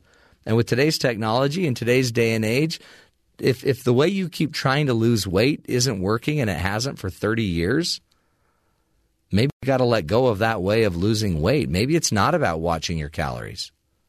Maybe it's not. Maybe there's another way to skin the cat. I don't know why we're skinning cats, but Seems gotta, a little cruel to me. Yeah, to you skin, don't have to skin a skin cat, cat to lose weight. You don't. But find another way to do it. Just go find something you're passionate about. Well, I really love racquetball, but I it doesn't help me with my calories. Well, okay, there's but then go do more racquetball. You know, I don't know. Just we've got to find a different way of doing things that especially after years of something not working. Another thing we might want to do is get rid of our need to accumulate stuff. Oh, it's just stuff we keep.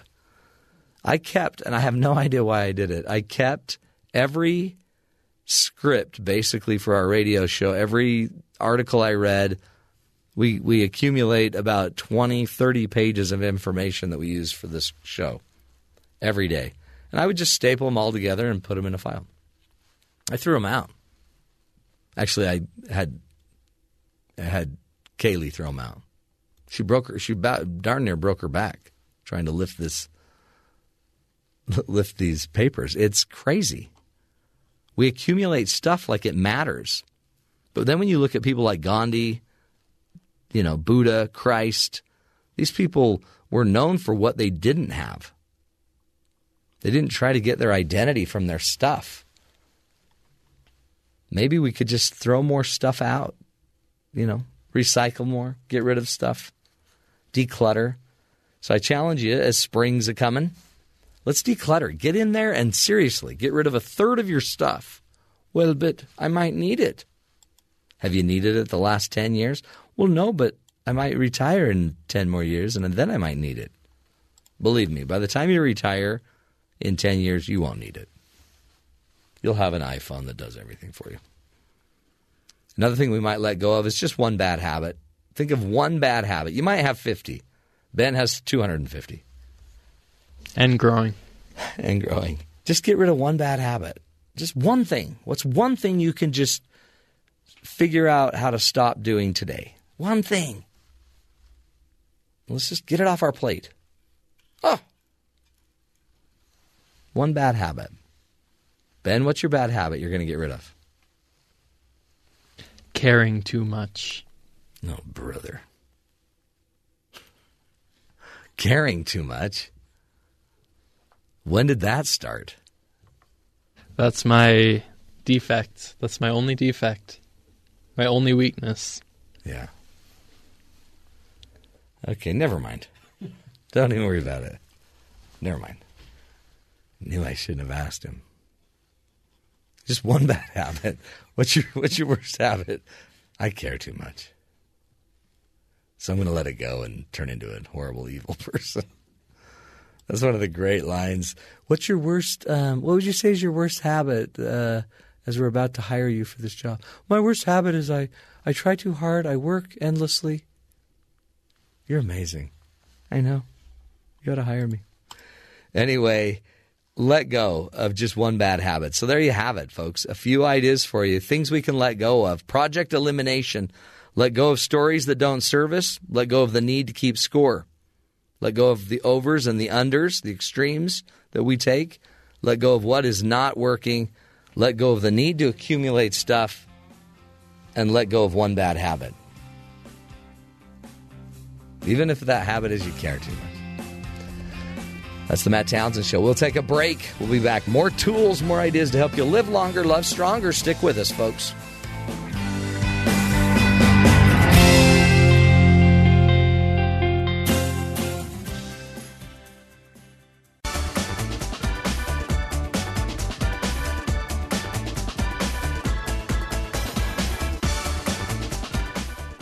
You know, life is hard. If you haven't noticed, there is no getting around it, but for some reason it makes us feel better when we learn that we aren't the only ones struggling. And one awesome example of this is our next guest, Kristina Kuzmic. She's a freelance writer, a blogger, and uh, she's become a YouTube sensation as well with her mom centric videos about raising children and juggling all of life's challenges. Now she has over 300 million views across media outlets and other websites worldwide. And she's here today to talk about uh, an article she wrote, Broken But Not Worthless. Uh, Kristina Kuzmic, thank you so much for being with us. Thank you so much for having me. I loved this story, this article you wrote. You're so real. And um, honestly, you were in a deep, dark funk. You were depressed and you found a way out. Yes, I was. I was newly divorced. I had a two and a three year old at the time, and um, did not ask for child support. Just kind of wanted to leave with no drama and no court cases and none of that, and um, ended up finding myself almost homeless because of all of that. So I was um, sleeping on the floor. I couldn't even afford a bed. My kids and I shared a little room, and a friend of mine bought them bunk beds so they wouldn't have to sleep on the floor. And it was just I just sunk into a really deep depression. That's something I really never experienced in my life before. I mean, it's and you. What I love about your your site and your work is you you just kind of jump right in. You and you share it in such a real way that I think I'm I'm sitting there and I'm a married uh, man with six kids in Utah, and I'm sitting there thinking I totally relate to her. I totally feel like Kristina. And again, I didn't know where it was going, but you you were down and you you've got the not the burden, the blessing of the kids, but the reality of the kids are you're not doing this alone. You've got to get these kids through this as well. Is is this something that you find in your writing? Um, does it does it resonate? Is that what you do? Is just recognize there's universal issues we're all dealing with, and we need to talk about it. Yeah, I mean, my theory is that every single person struggles. Every single human struggles. And once you become a parent, you know, that struggle in a way multiplies because now you're not just worried about your own, you know, well-being. You're worried about the most important people in your life. And so and a lot of times as we become parents especially, we're expected to just be perpetually grateful. And it, you know, I think parenthood is amazing. I feel so thankful and blessed that I was able to have children. I was actually told in college because of some health issues I wouldn't be able to have Oh, wow. So the fact that I have three children, I you know, all natural, I didn't have to worry about getting pregnant, it just happened, is such a blessing. But I think what happens is that a lot of moms feel guilty admitting that they and dads too that they don't love every second of it that it gets really hard and so they have to put on this fake face of yeah everything's great i love it it's, and so when somebody comes along and goes you know what not loving every moment of motherhood or parenthood doesn't mean you don't love your children and you know it's okay to admit that we all struggle and we all have hard days i think it just gives people a freedom like I, I compare it to, you know, you feel like you're drowning in stress and someone finally gives you a chance to take a deep breath and go, it's okay. It's Mm. okay. It's so true. Um, and but by by mentioning it, by you mentioning it, and then getting all of the attention and, and the acclaim that you get because of it, I guess you've hit the nerve. I mean, a lot of, and I think some of this is Facebook, social media, because we tend to show only the pretty side. But if we go to your website, KristinaKuzmic.com, you see sometimes the not so pretty side. Well, you in a pretty dress, but cleaning the toilet. right. so, I mean, I actually- there's a reality to the whole thing. Yeah, I actually, it's funny you mentioned the social media thing because a few months ago I made a video called um, How to Fake Your Perfect Life on Social Media. And I sarcastically give examples of this is how, you know, you can make your life appear really great and perfect and flawless on social media. And it's these ridiculous examples, you know, where my teenage son won't hug me for a photo. So I take a photo of him with a girl he likes and then I Photoshop my face on her so that I can post it. Look, my son loves, you know, it's just, it's over the top ridiculous. But I'm exactly trying to point out what you're talking about is that, you know, we, we try, we literally exhaust ourselves trying to paint our life into this perfection that it's not instead of going, listen, I'm flawed. My life is flawed. And that doesn't make it bad. It makes it wonderful because we're getting through it and we're making the best of it. And, you know, my opinion is that our struggles and our flaws actually make us much better, you know, realer Yeah, people. totally. No, don't you think? And I mean, and again, I think we need leaders like you that are leaders in the industry. And again, you're leading because you resonate and it resonates with people. Then you bring up, I think, another issue like depression. And because depression, and it's interesting because the way I, I read your, I read your articles is I listen to them. So um, I just download them to a reader, and then the reader talks like Siri to me, my new, my my love of my life. And um, but I when I hear it, and then I hear how well you write, and I you're like, I mean, your first sentence in the "Broken but Not Worthless" article is, "I was sad." Understatement. I was depressed, depressed, and then you mentioned the word depressed a dozen times or so. Um, talk about how you got out of the, this is just one example i think of what you bring to life but talk about how you found your way out of depression Sure. So what I realized after months of just, you know, being in a really bad place was uh, one day it just hit me. I'm completely obsessed with myself, like in a really bad way. I'm obsessed with my misery. And the people, other people that I've talked to that have gone through depression say the same thing. Yep. That's, I mean, I think I write in the article something like, I breathed and ate and drank and made out with self-pity. And that's Hmm. literally how it felt. I literally, that is all I thought about was my life is horrible. I am miserable. This will never get better. And that's, that's a normal feeling when you're depressed, right? Everything Right, is right. doom and gloom. And so I thought, I, you know, I had this, you know, brilliant thought one day. I don't know if it was brilliant or what. And I thought, oh my gosh, the only way to get out of that obsession with myself is to, you know, put it towards someone else. I, I'm going to start obsessing, uh, you know, over something positive, something else. And so I decided to volunteer. And I called up, you know, hospitals and homeless shelters and soup kitchens and got denied from every single place. Yeah, we don't need you to Because I- volunteer. That's so sad. Right, which, which, by the way, if you already feel like it's a you know completely worthless loser, Mhm. a volunteer organization denying you to come help, like that's going to take you to a whole nother level. I of, can't you even know, volunteer right. Yeah, right. Exactly. But the reason they wouldn't take me is that a two and a three year old, and I was broke and couldn't afford a babysitter, so I'd have to bring them, and you know, you, nobody wants two and a three year old Right. So, um, so then I'm back again with all these depressed feelings, and nobody wants me. You know, I can't even volunteer.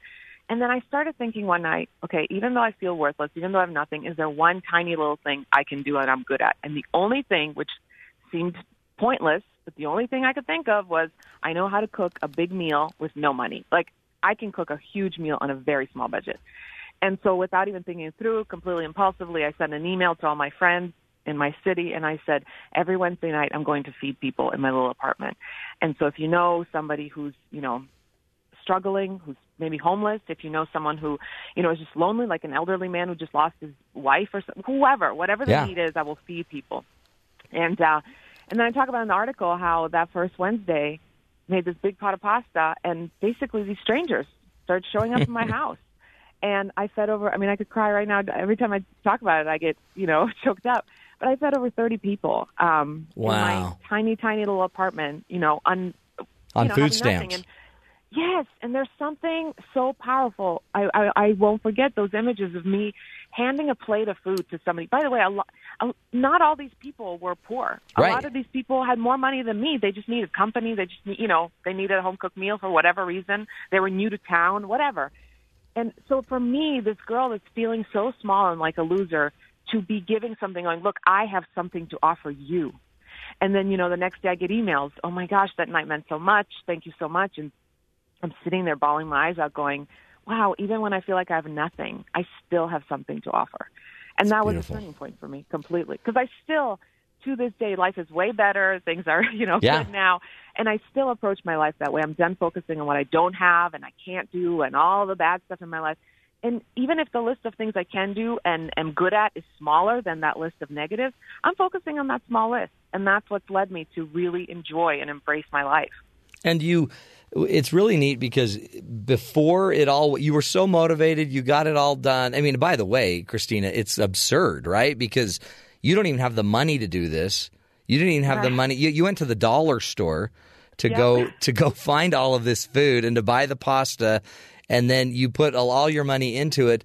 And a half hour before, you were terrified. Like, what if no one shows? What if no one shows? And you open the door at six o'clock and no one's there. And Yeah. five minutes later, though, they start coming. Yeah, because you have to understand. Think of like a friend that is just in the worst place. Would you ever bring people you know to their house? Yeah. I just thought Train wreck. All Like, my no. friends are going to be. Em- yeah, all my friends are going to be embarrassed. Like, here's this depressed girl. She's always crying. She's struggling. She's got all these issues. I'm not bringing my friends over there. So I just, I just thought no Mm. one was going to show up. But they did, and I guess too that that's part of this um, because you you you also had a network of friends that got you know that Kristina she can cook and this will be a great experience. And you don't know this I guess is what you don't know. You don't know what part of it was charity for you uh, what part of it was just charity for others. But in the end everybody those that sent people to you knowing it would be good for you those that sent people to you because they know you would help them it just it made everything better. For a- yeah, I mean, one of my best friends, um, who actually brought some people that night, that first night, and continue because I continued doing these for about a year. Um, he said to me, "You know, we all pretended at the time that this was about. Oh yeah, she's helping these people. We all knew that this was really medicine for you. You needed this. You know, so it's like my friends knew this." Yes, all these people will be helped. Yes, all these people will have a great meal, but this is she needs this to heal herself. Yeah. So they they knew it, you know. What, um, by the way, the whole time I'm reading it too, I'm thinking, what a great lesson for your kids, because your your Oh. kids were involved. You had them serve water. You had them get the napkins. Yeah. I mean, it's brilliant, and it, it was a family event. Did what was it like for them? Do you sense? I mean, you know, it's interesting. You know, Mother's Day was just last Sunday, and we were sitting around at dinner, and I'm remarried now, and my husband was like, "Okay, guys, tell mom something you love about her." And you know, I was expecting them to be like, "She's funny sometimes," or you know, "I Yeah. like her meatballs," or whatever. And they both actually focused on that, and I don't think I even realized how much. Not just that story, but obviously, you know, I've continued to do stuff with them where we, how can we think of others? How can we do random acts of kindness? how much that impacts them. You know, you, uh, we have kids and we ask them to do this stuff, and a lot of times they're like, "Mom, do I have to?" You know, that's the reaction we get. Or Yeah. I'd rather just play video games than go, you know, hand out sandwiches or whatever, whatever the deal is. We get this reaction from them, and we don't realize till later. And I didn't really realize till last Sunday how much it actually meant to them and how much it's impacted them. And um, it was just really great to have my teenage son be like, "Mom, I I I know sometimes you don't even realize how much I remember."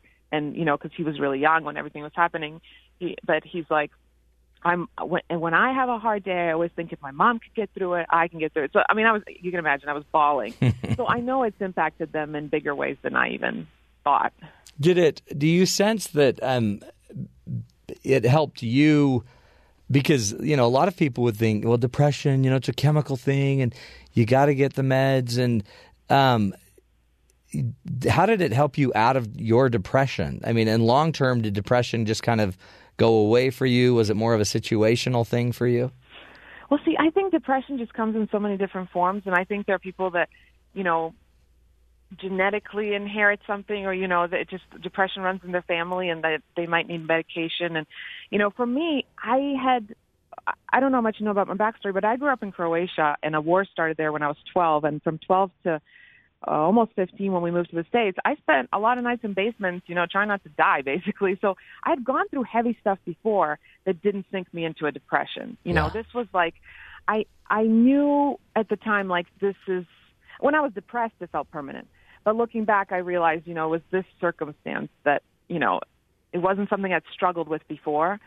And so for me, this was, you know, this was my way out. And I think that, I think for some people, stuff like this will help, just like getting outside your head and thinking about others.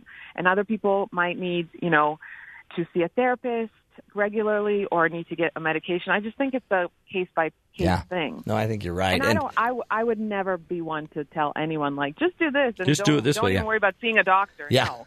Like do what you need to do to make yourself healthy. And two, I think there's power in the fact that you listen to like a prompting, whatever this aha moment you had, you listen to it that, and you recognized I, I'm into me. It's not a selfish thing, but when you're depressed, you get into yourself. If there's a way I can get out of myself, and then you found a way out that works with your world. Let's uh, take a break. We're speaking with Kristina Kuzmic. You can go to her website, Kristina Kuzmic, K U Z M I C dot com, and check out our wonderful website there as well. We'll take a break, come back, continue the journey, helping us understand uh, the value and the worth of a soul. Stick with us.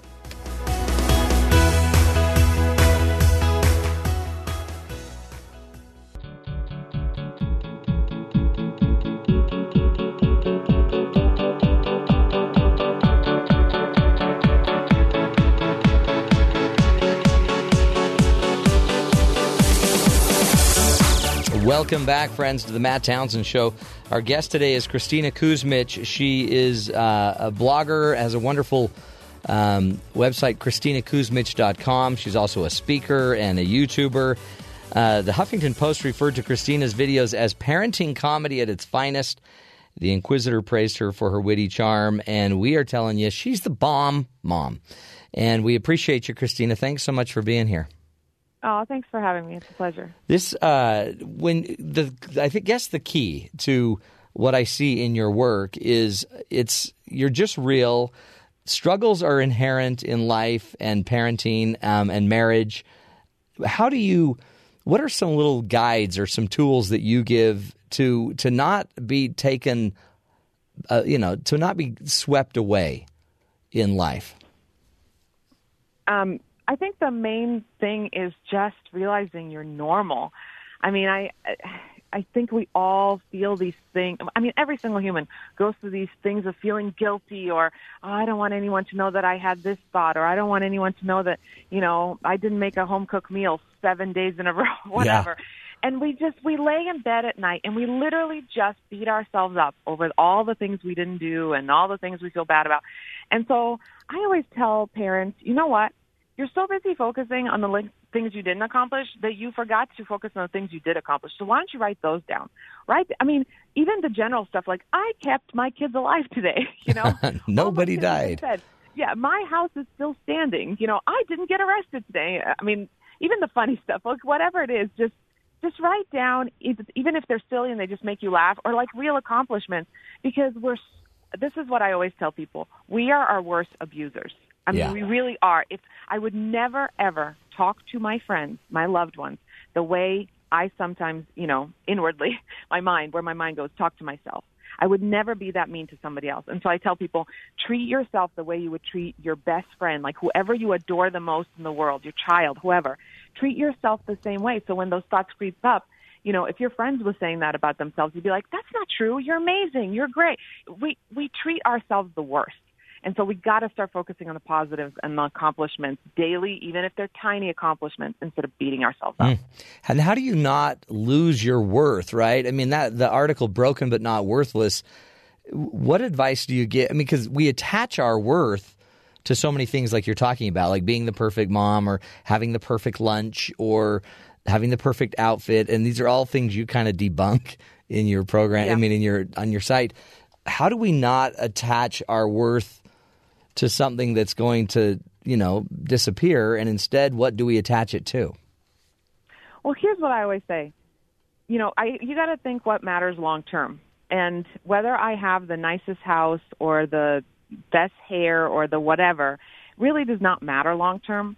And also, I always say, you know, what gives me I've never done drugs. I've never been, even been interested in doing drugs. Yeah. So, I always think what my high in life has been doing for others. It literally gives me a high. And I always tell people, if you are stuck on, oh, this is bad and this is bad, it's just like, you know, when I did those Wednesday night dinners with my kids and we still do various different versions of things, that is that is that thing that's going to make you go, wow, my life is worth something. The minute you give outside yourself, if you are just obsessed with, you, again, your own life being perfect and your kids being perfect, and it's it's all about you. And the minute you turn that around and go, no, I'm going to make it about somebody else. I'm going to go, you know. A video I just made recently is called "Try This with Your Teen," and it's this, you know, because parents ask me for activities with kids. Yeah. One of my favorite family activities, and you can even do this on a date night. It doesn't have to be with your kids, but I love doing it with my kids. We'll get in the car and we have absolutely no plan, and I'll say, okay, we have two hours to complete three random acts of kindness with literally no plan. And now the kids are having a brainstorm as we're driving around, you know, and we'll see a. In the video, I give the example. We see a laundromat, and my son, the first time we drove by one, my son said, "Oh my goodness, I totally take the fact that we have a washer and a dryer in our house for granted. Hmm. Let's go over there and let's, you know, bless someone with some quarters." And so we did. We got a bunch of quarters, and he walked up to this lady and handed her a bunch of quarters. I mean, she started crying over quarters, you know, something that we didn't even think was a big thing, but it meant a lot to her. You know, just so just driving around and finding these random ways, and they don't all require money. You know, Right. one thing was we went into a parking lot that was just covered with shopping carts because people didn't put them back, and we thought, let's help these employees out. We took every single one of those carts back where it belonged. I mean, just but I'm telling you, like even my kids, because kids also get very self-consumed, especially in their teen years. Mm-hmm. I mean, they come back and my kids are like, "Oh my gosh, that was so fun! When are we doing it again?" Because it's just giving of yourself and thinking of others is such a high. I mean, it- it is like the best way to sort of feel worth something, right? Because you are doing something good for others. Mm, so true. I mean, it really, and again, it's it's just I always call it arrows out versus arrows in. When we are when we're anxious, we go arrows in. We worry about us. When we're depressed, we get go arrows in. Anytime you can direct those arrows out of us, it's it, there's power there. Talk about um, your your marriage, your husband. Because I mean, a lot of times life throws you a curveball in our marriages and our relationships. Things don't turn out the way we had dreamed. It's not the fairy tale then we feel alone and and broken but also like you said it became the moment um, this became a really defining moment for you as you were able to figure your way out of this what is it how does bringing now uh, your husband into your life, how has that changed it? And I mean, instead of just making life easier, it's complicated it, I'm sure, and enhanced it. Yeah, I mean, I think that I think with marriage, it's like we just got to accept that nobody's perfect. We're not perfect. They're not perfect. You know, and it's, I think we, you know, sometimes I hate all those Disney movies because they give kids an idea that life is a fairy tale, Yeah. and it's not. But I also think, I think the problem is that we want marriages to be good just by being good without our actually us actually having to put much effort into it. It's like you know we want we want romance and excitement and all this stuff in in marriage to just show up like like you order it on Amazon Prime and a box arrives and you open it and all of a sudden oh here's the fun and the romance. There it is. You know it's like we get lazy. We don't want to work at it, and so um I think because I've gone through a divorce and you know a bad marriage, I probably have a different perspective where I appreciate more, you know, the things that maybe I would overlook Yeah. you know I hadn't gone through that but um I think it's all I think we have so much power to create the kind of marriage we want. And you know we just my husband and I do a lot of you know we always think like okay am I treating my spouse the way I treated them? When I first liked them because we don't you Yeah. know we we get over the newness you know the everything new is fun right it's like a new car we love the smell of a new car we're so excited 3 years later it's like oh it's just a car you know, we love the smell of this new person we're dating, and five years later, what, why do you smell so bad? And it's like the, their smell hasn't changed, you know. Right. It's just that our we've changed the way we perceive things. We've taken them for granted. So, to me, it's all about remembering, like, okay, how did I treat you when we first got together, and am I still treating you with that same awe and love and respect and kindness? Again, And it's just- doing it, right? And and Yes. seeing it and then needing to do it. And here's the thing: we actually get more out of it when we put work in. It's like anything else. The things you work for, you appreciate more. So if you're working at your marriage and you're really putting in the effort and, you know, you're both working through problems, you're going to appreciate it more because it's something you worked hard to create, this partnership, this family. So true. And, and yet we expect it to be natural, flawless, easy. It should just come natural, like childbirth. Yeah, I mean, it's, and again, that's the problem. Even with whether it's marriage or parenthood, right? We just think it's just going to happen and everything's going to be perfect. And it's not. Life is hard. I mean, that's the truth. Life is hard. And if anybody tells you it's not, they're lying to you. I don't believe that. I believe that every single person struggles. There may be huge struggles, there may be tiny struggles, but we all struggle. And if we only see our spouse or our children, it's just as human beings just like us who are going to, you know, have bad days, who are going to mess up, who are going to be insensitive sometimes, then we can give them more grace and be more forgiving because we're not we're not putting this expectation of perfection on them. So true. Kristina, thank you. Uh, awesome, awesome insight. Kristina Kuzmic is her name. Uh, go to her website, KristinaKuzmic.com, K U Z M I C.com. Kristina with a K, KristinaKuzmic.com. Awesome stuff, folks. Again, it's you. It's it's each of us. We are the we're the change, and our direction matters. The direction that we we place our attention, our focus, it matters, and people matter. And get out of yourself and serve. I know it's hard. It's not the end all be all, but get the help you need as well. And let's maybe sometimes serve our way out of this. Broken but not worthless. We'll take a break, my friends. When we come back, Caitlin Thomas will be joining us, giving us some insight as well. Stick with us. This is the Matt Townsend Show, helping you be the good in the world.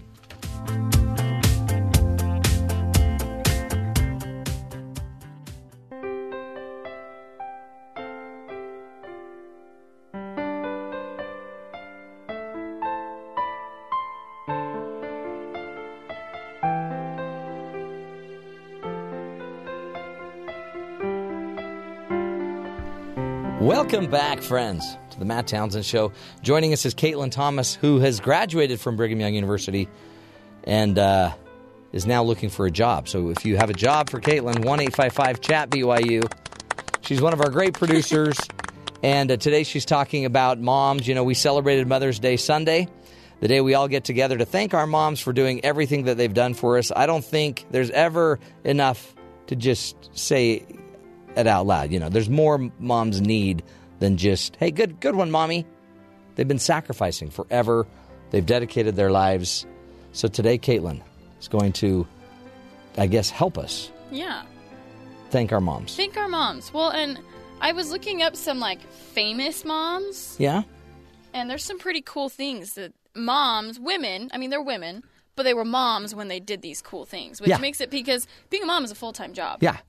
And It's then you got to add, you know, some moms work, they go, they have a career, some moms don't, they stay home. That's Either way, it's like moms are incredible. Like, can you imagine being married to Jeff and I, or either of us, and have a full time job and the children, and still have to deal with us? Exactly. So that's the thing is like my mom, my whole life, she's I mean, she is super.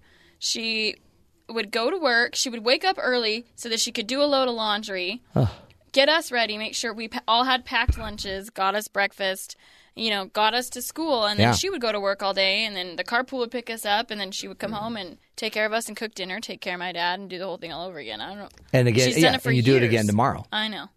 It's amazing. It's incredible. I was thinking, um, women like J.K. Rowling. She's one of my favorites, right? She's one of my Yeah. heroes.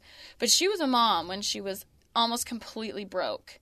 I'm not really sure what happened, but she wasn't the the father wasn't around. Yeah. I don't really know that whole situation, but she was fairly broke and she had all these kids that she was trying to take care of. So she was doing all these odd jobs and really couldn't live her dream of writing this book. She wrote the first chapter of Harry Potter on a napkin while she was at a cafe.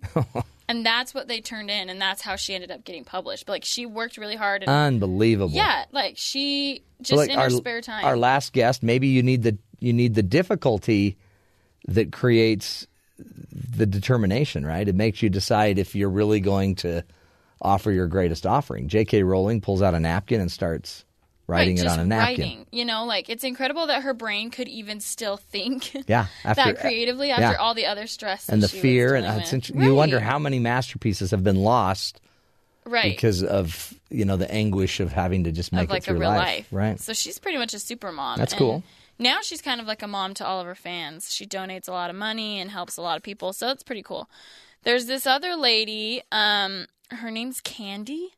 Cool. Candy. Candy Lightner. In 1980, a hit and run drunk driver killed one of her 13 year old twin daughters, Oh. Carrie, because the driver had had three prior convictions for drunk driving and had been arrested two days prior for a different hit and run. Oh boy. So within a few months, Lightner founded the Mothers Against Drunk Driving to try to end drunk driving, pass tougher legislation, and help the victims of drunk drivers. That's cool. So she's the lady that started um, MADD, or Mothers Against Drunk Driving, which is pretty incredible considering the really awful thing that happened to Oh, her. yeah. And women and moms, I just moms are just so compassionate and forgiving. Like moms are the first ones to forgive people that wrong. Well, it depends. Yeah. But in, in these, some she could have been angry, she could have been mad, but instead she took all of that and she, She- turned it into an organization. She got organized. helping thousands of people every Well, day. think of how many thousands of lives have been saved, and just the awareness about right driving under the influence or while and now it's now we have programs in schools. it's cool. So really cool. Some awesome moms, and then really quick for you, and I just want to plug in my mom, Your mommy. What's her full name?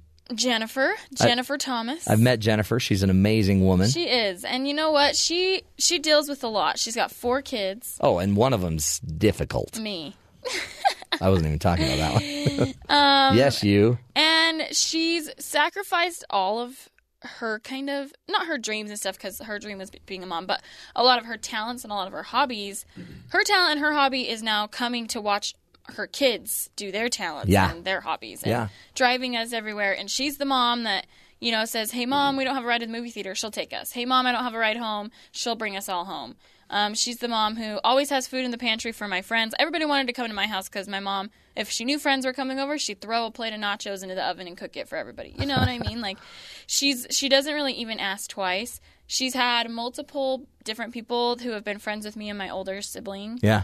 Um, come in and out who were kind of uh, hooligans, and she's taken them in and kind of become their Really? Their second surrogate mom. mom, yeah. yeah, and like, and she's helped um, them get into college. My one, he's quote unquote my older brother, actually just graduated from the police academy. Oh, my ago, heavens. and he gave a lot of that credit to my mom because. He's married now and has this amazing wife, but he said like I wouldn't have even been in a place to marry this woman if Hmm. it hadn't had the you know second mom that I Totally. had to take care of me. So I just want my mom to know she's a super mom. She's a superhero. I'm sure that your mom's a super My mom. mom's a superhero. My mom is hanging out in San Francisco, loving life right now. Good for her. She deserves it. She totally does. I exhaust her. I really do. But when you think about your mom, um, it's interesting. The older you get, the shorter this opportunity to be with your mom is, right? I so it's like it gets scary because you start you're young still, so you've got forever. But at my age, it's like I, you know I could have died of pancreatic pancreatitis. You know I could have Right. I could have kicked the bucket a week ago. Well, and you just never know what's going to happen. Like mm-hmm. I, I look at all of a sudden, like the older I get, the more I start to realize that things. You know, I've had people get in car wrecks and they Oh. survive miraculously. But you know, there's small things like that every day. So just Take care tell of your your mom, mom. you love her because I don't think moms get enough credit. I think you're right. And let's hold them up as heroes that they are. They are, and don't demean their their position as a mom. Like That's it's right. probably the greatest thing that a woman could do if they the choose greatest. to do. You Yeah. know. And I love my mom. I love you, mom. She's great. She's lucky to have you. You're lucky to have her. I We're am. lucky to have you for a little bit longer. I only have a few more of these till the end of this month. Caitlin Thomas is her name. If you have a job for her, 1 855 Chat BYU. She's not only our great producer, she's our great charity. This is the Matt Townsend Show.